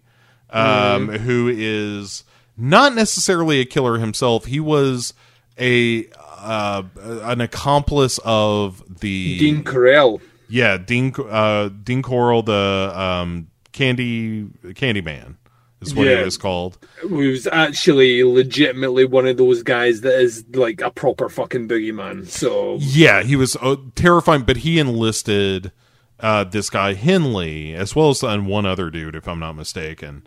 that's right. Um, that to to basically recruit uh, young kids, like you know teenagers and just before, and um, to that like he would capture them and then bind them up and rape them and kill them, and it was Yeah. terrible. And uh, they want to interview Henley because they want to capture something of the accomplice dynamic. Like what what happens in in a case where someone is just assisting the real Yeah. monster. And it's not only that he just assisted; he ultimately killed Dean Corll. Right. So Yes, that's right.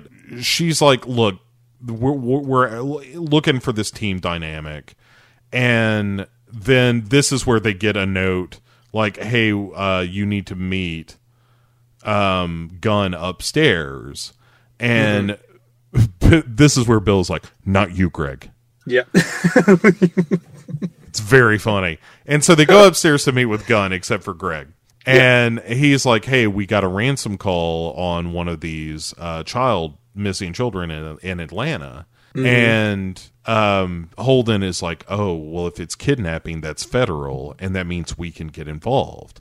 And Gunn is like, that's absolutely right. But what you're going to let the you're going to let the New York FBI office kind of handle the kidnapping side of things because we don't give a shit about that. You, while you're down there, you see what you can do about linking these murders together and seeing if there's truly is there a monster on the loose in Atlanta. Mm-hmm. So, um, in the elevator. It, it, there's a great moment where he kind of goes around and he's like, um, you know, Holden, I want you to use your intu- intuition, and Bill, you use your investigative skills, and Wendy, you make sure that everything is uh, in the strictest scientific uh, it's in- incontrovertible and they go to the elevator and wendy rightly asks like the fuck was the point of me being in that meeting yeah, because like it's, it's like I, I mean, it's it's like. it's such an uh, like an asinine thing to ask her to do, right? I want you to make sure that you're a scientist, scientist. Right and it is, it's that it is that kind of weird why is she in the room and it's it's once again this is ted playing games here. He doesn't want any he wants everyone working towards one cause which is basically to give holden all the support he needs because he's the shining star of the team. And that means making sure there's no like animosity between specifically bill and wendy. So if they're both in the room together then neither one is being shown as a favorite um, and it's very kind of you can she can see right through this, and yeah, um, yeah it's, it's kind of funny where they're like, you know, this is this is what this is what want you do, and she's like in the elevator going, why the fuck was I even in there? Like, and they're like, yeah, well, you know, they were kind of thinking the same. Or, but I think is they they weren't thinking the same. That was the point. right Like she had to raise that up. They've just been like, "Yep, yep, let's let's get on with this." And once again, highlights. Although it's, it's it sets up a question which is addressed in the next episode, which we'll get to on the next episode, um, about exactly what her role can be and can she move out with that role. Right. And um so Wendy uh, like Bill and Holden kind of fuck off, get ready to go to Atlanta. And Greg stops off and it's, it's like, uh, what what do you want, Greg? Now is not the time. And he's like, Well, when should we reschedule the Henley interview? And he was like, Should we? Because they're gonna be gone for a while and I can do this, says Greg. Yeah, Greg's like, listen, we don't need these guys. You know me, I'm Greg. Right. I mean, I could talk kids into a car. Right, that never happened, but I'm confident. I can be confident. when has Greg ever let you down? Give me a second while I send these confidential tapes upstairs and get everyone in trouble. right. And so uh, Wendy slides him a stack of, of folders for upcoming interviews and it's like, all right, you know, let's do this. Well, you and I, I, I wish I thought of it myself. And so uh, Bill and Holden arrive at the headquarter for the kidnapping in Atlanta which is basically an old storefront with butcher paper on the windows and uh, some guys sitting around swapping stories around a card table. Yeah, there's a whole lot of nothing going on here. Yeah, and finally, like Jim comes down the stairs, and Bill's like, "Well, at least somebody here is doing something." and he's like, "Yeah, let me introduce you to the the head of this task force." And they're like, "Hey, here's the thing.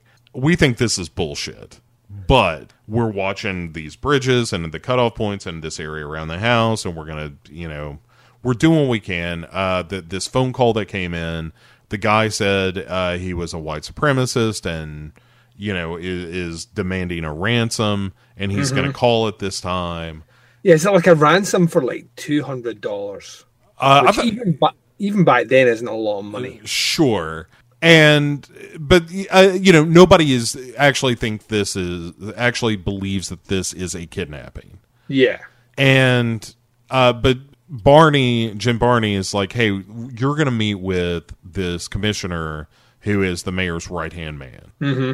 and then we see wendy and car uh, wendy carr and greg on their way to interview henley. And she's given greg a real pep talk like you're gonna you're gonna be great greg. You're really Yeah, like Greg is starting to like you know if you've ever been in a prison before like that you you know I hear bad things happen to people that go to prisons. And she's like yeah I've been in there. I was in there as a grad student and he's like did you get out? And she's like obviously I'm sitting in the car. Right like it's it's no big deal greg. Just fucking sack up for two seconds. It's gonna be fine. And uh greg's like all right all right uh, uh and then they they're on their way into the prison. And, And- it comes out with another statistic which is just fucking like it's like yeah this is what she needs to hear just before she goes in. Well and not only is he belching off you know ominous statistics he's also like when they're making him sign his way in he's like well let me read this.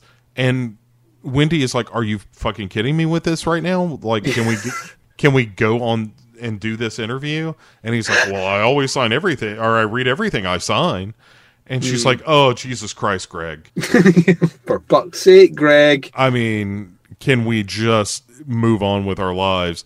And so they go in to interview Henley, who's kind of a younger guy, probably at this point like mid to late twenties, yeah if that yeah and he's like Greg is just going off of the script, you know, off, Yeah. off, off the off the question list. Where he's like, "Let's talk about your childhood," and Henley's like, "Nope." Yeah, well, happens if I don't want to talk about that? Right? And he's like, um, well, a questionnaire says you kind of have to. Yeah, he's like, well, what about job experience? Would you describe it as uh, full time employment or? And he's just like, what? No, we're not talking about that either. And then, uh, then Greg is like, well, Wayne, what are we supposed to? And he's like, don't you ever call me that. And Carr kind of butts in and is like, why didn't you like him using your name? Yeah, is it your mm. father's name that Your bothers you? father's name, that's right, yeah. and then she tells him basically the story of her relationship with this professor uh, because she can't stop talking about the girl she just broke up with. Yeah, And- and there's also that thing about, like, no one knows her sexual orientation, which, like, I, I mean, I imagine was still probably a big deal in, like, government positions back then. I mean, it's not not a deal now. You know, I mean, really, it it if someone were to uh to come out as gay in the company I work for, it would be a deal. Really? Yeah, like nobody. W- it wouldn't be a thing where, uh, like he he wouldn't get fired or anything like that. But it would be like, oh, this is going to be a problem for some of the employees here. Wow, that, Yeah. that's fucking weird.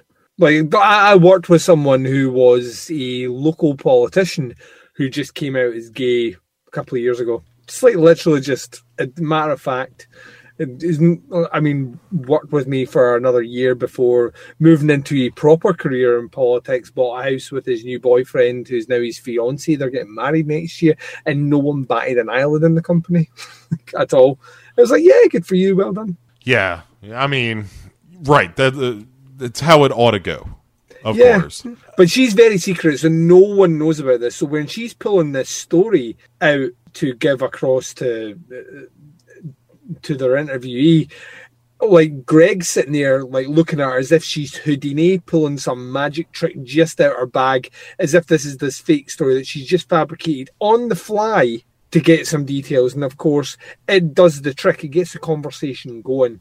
Um, and Greg's no longer participating in the interview at this point. He's a spectator, much to my happiness. Yeah, yeah, and it, it's you know Wendy Carr kind of spreading her wings a little bit and and and sort of doing what Holden does, which is I'm just going to have kind of a conversation. I'm not going to provoke the way that Holden does, but you know, very pointedly asking uh, about things like you know, well, how did you get started? And and um, it was he started robbing things for for Dean Corll, and then you know Dean would start asking him hey, you know, how would you feel about killing somebody? Like if you were robbing someone and you had to shoot them, well, what would you think about that? And that it was sort of how he got seduced into the idea of murder. And mm-hmm. you know, she's like, well, do, uh, that must have been hard when you killed him because it's somebody, it's the only person that had ever looked up to you or given you any kind of respect. You know, someone that uh, that meant a lot to you. And Henley kind of freaks out at the implication that he could be gay. Like he keeps insisting yeah. throughout this that like, you know, I'm not like them, I'm not gay. Nothing ever happened between me and Dean, but there's, you know, a lot of question marks around that even even in the real relationship. Well, yeah, he keeps playing it off that the other accomplice was more interested in that and not him. Right. And so it wasn't that Dean was playing them off against each other or anything like that. This was just how it was. And of course, like we like if you've read a bit of the case, that's maybe not the way the case indicates things going. But his reactions are are kind of visceral, and on some level, they're very blasé about other things. Where he's basically saying, "Listen, um, this was all money to me. It was all business. I didn't care about what he was making me do. In fact, if anything, I didn't feel anything. I was completely detached from." from what was happening, you know, that didn't mean anything to me at all. Yeah. And it is that kind of the lady doth protest a little bit too much. Um, the more he kind of doubles down on that, the more she focuses on that as, you know, potential questioning from him. Um, and we don't really get that much more from him as a you know interviewee. Kind of just he adds another kind of facet here. This this whole scene is set up as a way to, and we'll get the information later on. Is basically to set up this idea of Wendy's realization that she has to actually be a bit more Holden at times. Um, and while she was telling the true story, it's this idea that if we have to kind of lie to get people to open up a bit more, that's kind of okay, even though I've told you it's scientifically flawed or maybe not ethical at this point. You know, maybe we should just go with it. Also allows her to be herself and get that story out, like you say, which is like she's not carrying any weight around her neck at all into this new relationship. right. The fact that she's like in the space of 24 hours, like went into two deep conversations about her flawed ex uh, and their relationship is, is kind of telling. And I think that's, well, I obviously don't know, you know, but that might play out a bit more as the season goes on. Perhaps, Duncan. I'll never tell. Maybe.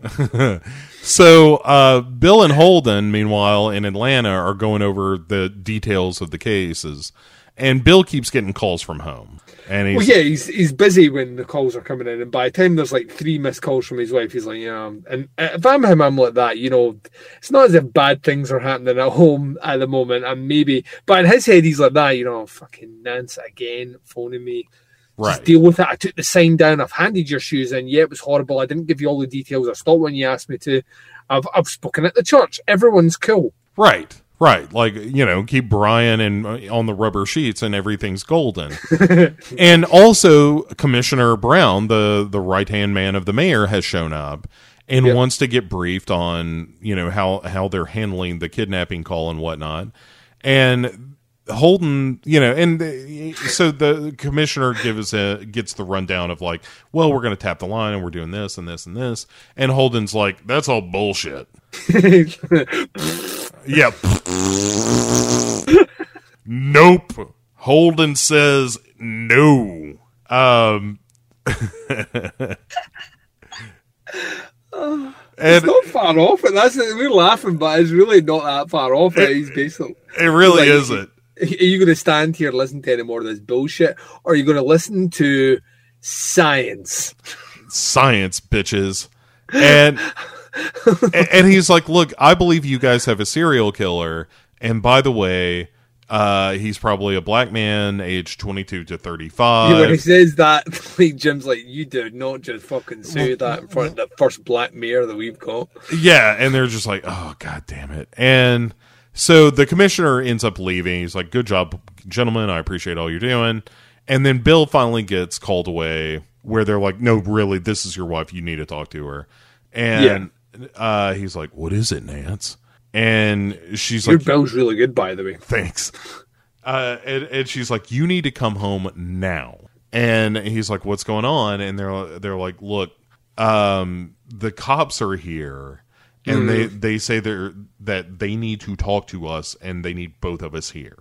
And Bill's like, "All right, uh, are are they trying to talk to Brian?" And she's like, "I think so." And he's like, "You do not let them anywhere near him until I get there."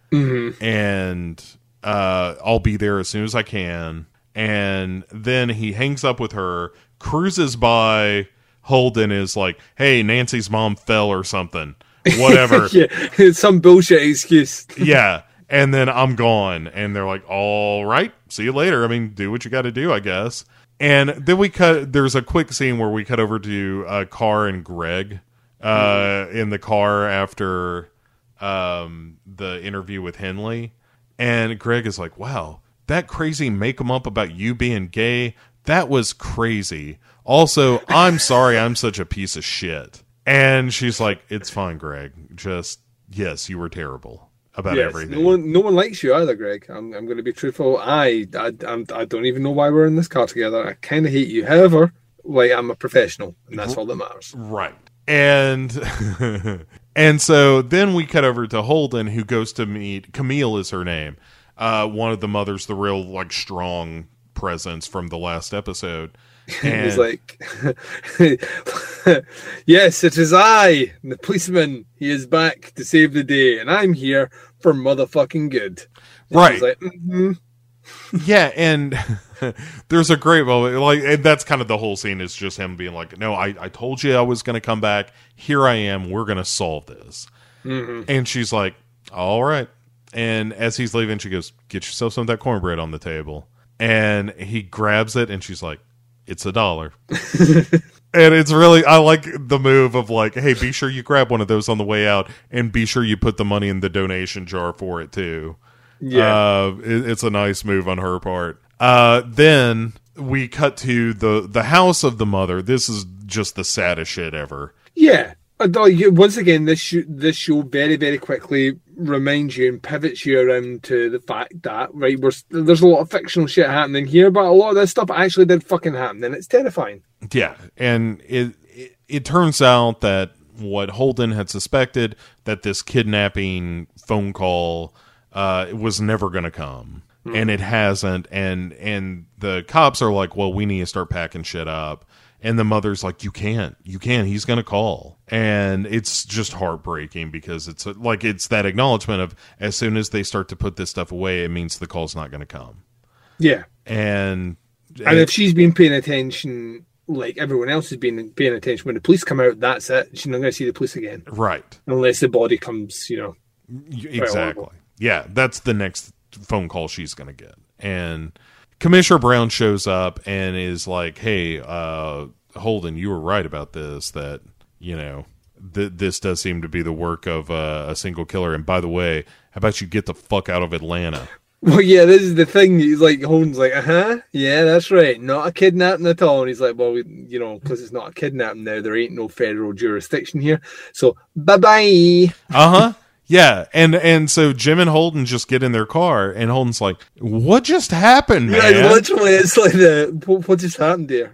Yeah, and Jim's like, that was the sound of the plug being pulled, man. We got, you know, that that's it. We're done. Like nobody in in this town wants the black community doesn't want this killer to be black. They don't want the killer to be white. Like nobody wants to believe that there's a killer out there at all.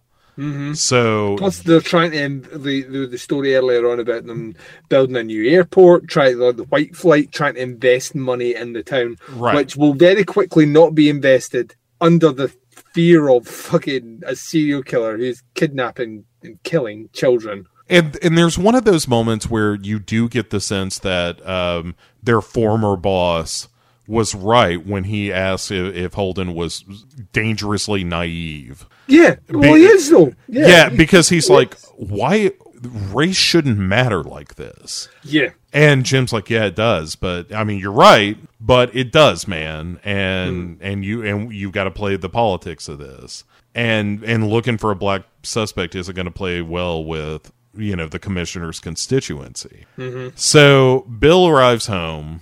And the place has like there's some cops and some police cruisers kind of littered out front, and he walks in and the cop M- McWeepy is sitting on the couch and it's just like hey before we talk you need to go talk to your wife she's outside crying which is mm. never a good sign No, no, it's not what you want to come back to after that flight. you know what I mean? And then you land, you're rushing home to find out what the fuck's going on here, and then you find out straight away, no. Uh, your wife is outside and she's in tears, and then we get news which I mean we're kind of called Bo, but at the same time hearing it's there. It's the justification I think more that lands with me than the actual what happens. Like the thought process that you can imagine a child's logic would come up with this. If that makes sense. yeah yeah well we don't get the the crackpot theory just yet in Yeah. in this scene it's just hey brian was there at the scene of the crime like we the the cops were interviewing nancy and he heard them talking and and he comes out with the key that was missing Yeah. says that he was there and that he seems to be the one whose idea it was to put the baby on the cross. Yeah. And uh, and Bill just gives Nancy a hug and credits. Yeah. That's, that's how you end an episode, by the way. Right. I was like, holy shit. Yeah. Tend your own backyard, Bill. You got you got crazy at home. Yeah, we're, we're going to get into that in episode five, like where Bill's a bit. He's now hyper aware that maybe he's taking his eye off the ball at home. Yeah. And the last thing you want to do is go to a cult leader and speak to them about it. Yeah. Uh, Manson therapy is no way to spend your time. no, definitely not. Uh, yeah, and that's right. Uh, Charles Manson will be on the next episode. But yeah, the, once again, two fucking great episodes. Love the inclusion of the Atlanta child murders. Once again, we're kind of, I mean, part of the show still feels like we're catering to that season one aesthetic of we need to sit down and chat to real life serial killers in order to, you know, kind of remind you that that's where this show is grounded in. So, um, whilst they weren't necessarily the most glamorous serial killers we got in this one, the conversations were quite interesting to an extent. But for me, the the the two bits that well, the three bits that have my primary attention at the moment is the BTK stuff, which is still being just teased in the background. Certainly the Atlanta child murder stuff and what the fuck is going on with Bill and his adopted child. Um, great. I mean, the acting is of such a high caliber in this show. I, I sometimes think that we kind of gloss over it um, in favour of talking about how great they are at doing the casting for the serial killers and all the rest. But your core characters here are just fucking awesome uh, and really knocking it the park. And there's a grimness and a bleakness to this show which kind of hangs like a shadow over almost everything that happens and um I don't know that I, I I think this season is is proven to be a, a real joy to watch. I mean, the subject matter is not necessarily joyful, but it's it's a real joy to watch. It's tense, it's dramatic, it's fucking perfectly executed, and I'm loving it. What about yourself? Yeah, I I enjoyed this uh, show quite a bit. I think that this season has been uh, very good thus far. Um, I think you know here's the danger of the Bill stuff uh, for me. Playing a little devil's advocate Ooh, do it, do it. is that uh, there is, I think, the temptation at times to make uh, something like a serial killer come home, like on your uh, your your Criminal Minds, your shows like that, where it's like Yeah. everybody uh, who's on the team is either kidnapped or uh, held hostage by a murderer or something at least like five times in the course of the show. And it's like that's never going to happen. Like uh, like this this show is grounded in in a certain degree of realism. And and I think you flirt with uh the I with with being a little too convenient. You know what I mean? Yeah. but I, I like I said, I'm playing a little devil's advocate here because I know how all this works out, and it turns out just fine. That's good to know. Yeah. So uh yeah. Um I think that is gonna do it, Duncan. I think this uh is continues to be a a very you know, certainly kind of a grim show, but it always like they're easy watches in a weird way because They it's are just surprisingly, even though the tone is so heavy. Yeah, but they they're tremendously entertaining and doing notes for it and stuff. Like sometimes uh, it can be a little bit of a slog, you know, when we're doing something that maybe ain't so good. And uh, so it's always a pleasure to do something like this where it's like, man, this is a breezy 50 minutes. It, it hardly feels like any time at all. Uh, it, it's a real a joy to watch again and again. Yeah, I Uh, haven't heard anything about like it being green lit for season three, but I think it's pretty much all but in the bag. I think I saw something just this very day saying that season three had been given the, the thumbs up. I mean, that's amazing. Like uh, David Fincher himself has said, he's got a five season story arc and totally could finish it in five seasons, and I say just let him do it. Yeah, when I, are you kidding me? At this point, in for a penny, in for a pound. You know, like if Yeah, you're going to do season David three, fucking Fincher, you know what I mean? Right. That's what that's what blows. This talked about this before, whether it's us talking about Nicolas Winding Refn doing some stuff, or whether we you, you you look at something like Game of Thrones, which has got Neil Marshall working on that, or you know like David Lynch doing Twin Peaks, or you know like when you have these these these interesting names in cinema back in TV shows and doing what they do in that, you know, yes, by all means, Netflix can afford to throw the money at it. So give us five seasons, Netflix, or fucking else. yeah, or or we go on a murder spree Yes, Bo. that you will The be forced to cover in a Mark Duplass produced documentary over five episodes when it should have just been one. Let's just do that anyway. Give us that as well. Netflix, you can afford it. Yeah, come on, Netflix. Fucking Netflix. Uh, they're just the worst, except for all the good stuff they do. Um, so, uh, Duncan, where can people find more of you between now and next week? You can find me on the podcast Under the Stairs. It's facebook.com forward slash groups forward slash teapotscast or teapotscast.com. Tons of stuff coming out over the next couple of weeks. And uh, yeah, tune in soon because Bo Ransdell will be uh, making a little appearance on the Summer Teapots Top 10 series. And uh, FYI, the two years he got to talk about were interesting ones. So Yeah, yeah, it, it's fun to. Uh, it, uh, one of the joys of doing those is, is always uh, seeing like the audience response to it and being like, "What you know? Are you guys going to talk about this movie?" And you know, who who stood up for this film or or ragged on this movie or whatever. And that that stuff is always kind of fun. There's uh, it, it's nice to do that without there being any real acrimony involved. It's just a, a lot of people kind of having fun. And yeah, because for, for every time someone will agree with your position, you'll have someone else that'll come and say, "No, I kind of actually agreed with the other folk." So, yeah, I think they're, they're always they're they're they're great. They're great fun. Like I I say, I we spend months and months curating and creating a list, which is in the grand scheme of things fucking meaningless, but I enjoy every second of it. Yeah, yeah, it is meaningless fun. I think is a good way to put it. Um, Mm-hmm. and uh, yeah, Yourself. As Because, well, you've got a brand new show that dropped. yeah, yeah, yeah. So uh, exclusive to the Legion podcasts feed, uh, there is a, a new show called Legion Inc., which is a a biweekly uh, chat between me and uh, who is stupid and Jason Gray. who knows a lot about comics, and uh, uh, we talk about uh, actual like comic book releases and stuff like that. So we're not just doing the movies, and uh, although we talk about that, and we're not just doing the TV shows, although we talk about that too.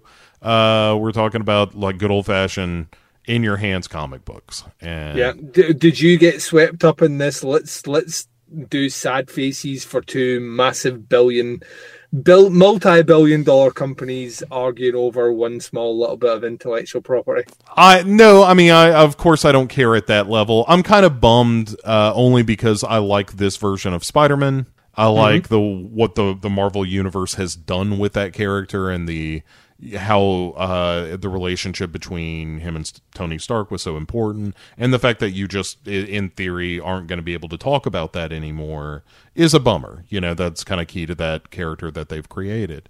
Um, so uh, there, there's a couple of things that are like, and that seems disappointing. That there are things that I would like to see happen that probably won't now.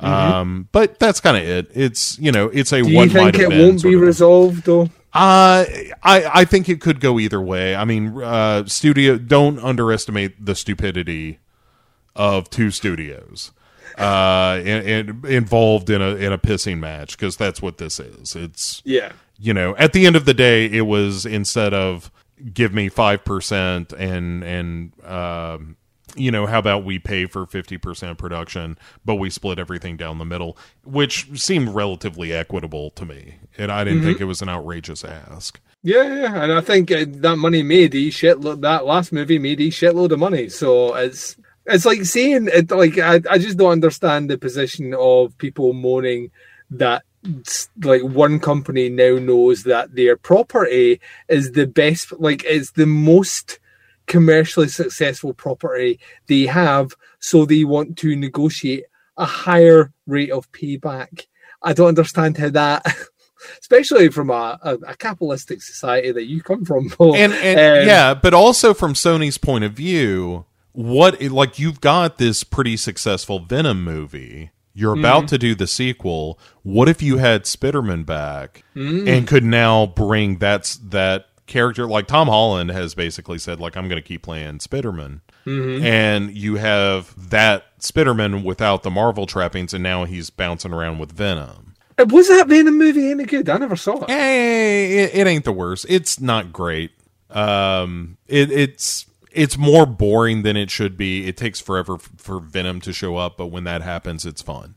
Yeah, because I, I read somewhere today, not jumping in all over your shit on your show, but I read somewhere today that Woody Harrelson's been cast for the next one. Yeah, he there he was uh in the teaser in the first one as uh Cletus something Kasady Cletus Kasady the uh the Carnage is his name in Ooh. the comics. Yeah, he's a serial killer. What gets a symbiote? That sounds amazing. Sign me up. Yeah, yeah, right. That's how you get Duncan on board. you mind hunter that shit. Oh yeah, and the comics are doing an event right now called Absolute Carnage that is all about that character, and it's like they're they're, making the push for that character to be popular. Uh, Yeah, you get you get Carnage sit down at, at a table opposite Holden Ford and Bill Tench, and I am a happy fucking man. it's man, it looks like uh, Woody Harrelson is going to take that character for a walk too. Oh, Woody, like you get like the more bonkers you can give Woody Harrelson a character, like he has played straight up. You watch Natural Born Killers, that man has played straight up terrifying on screen. So yeah, give me that psychosis. That's and that's in that guy's blood. So yeah, oh yes, Yeah, I, I think that's kind of what you're going to get. Um, at any rate, uh, so you can hear that on legionpodcasts.com. You can hop over there, subscribe to the feed, and that's where you can get that show and nowhere else. But uh, it's it's really fun, and and you know it, it's fun to kind of talk about that stuff outside of just the movies and stuff. To be like, hey, here's here's a, a little bit deeper dive on on sort of what's going on. Um, and uh, of course, Pick Six movies is, is happening. Uh, that uh, the finale uh, for that will be uh, coming up as this airs, and uh, that'll be funny. And uh, yeah, I don't know other stuff. There's some uh, there like too pl- much stuff. There's always too much stuff. it, it is, it is. So, uh, but it, you know, uh, it keeps me out of trouble. So legionpodcasts.com for all of that, plus a lot of, uh, a lot of stuff done by others, uh, even better than myself. And uh, and that's going to do it for this episode, Duncan. We'll be back in a in a week to talk about two more episodes of uh, Mindhunter. So uh, say goodnight, Duncan. Hey, good night, Duncan. Gunpowder, I'm gonna use it. Intention.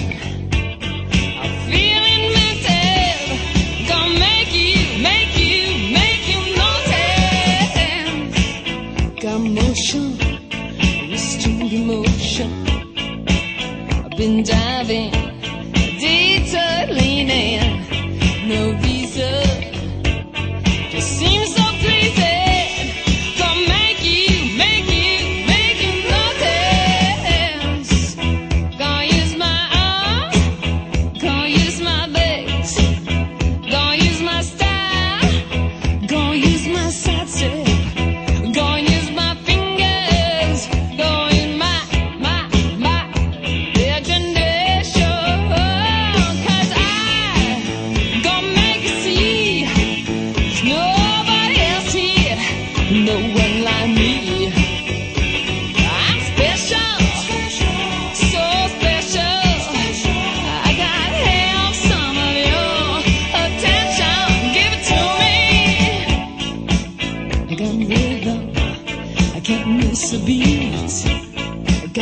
again.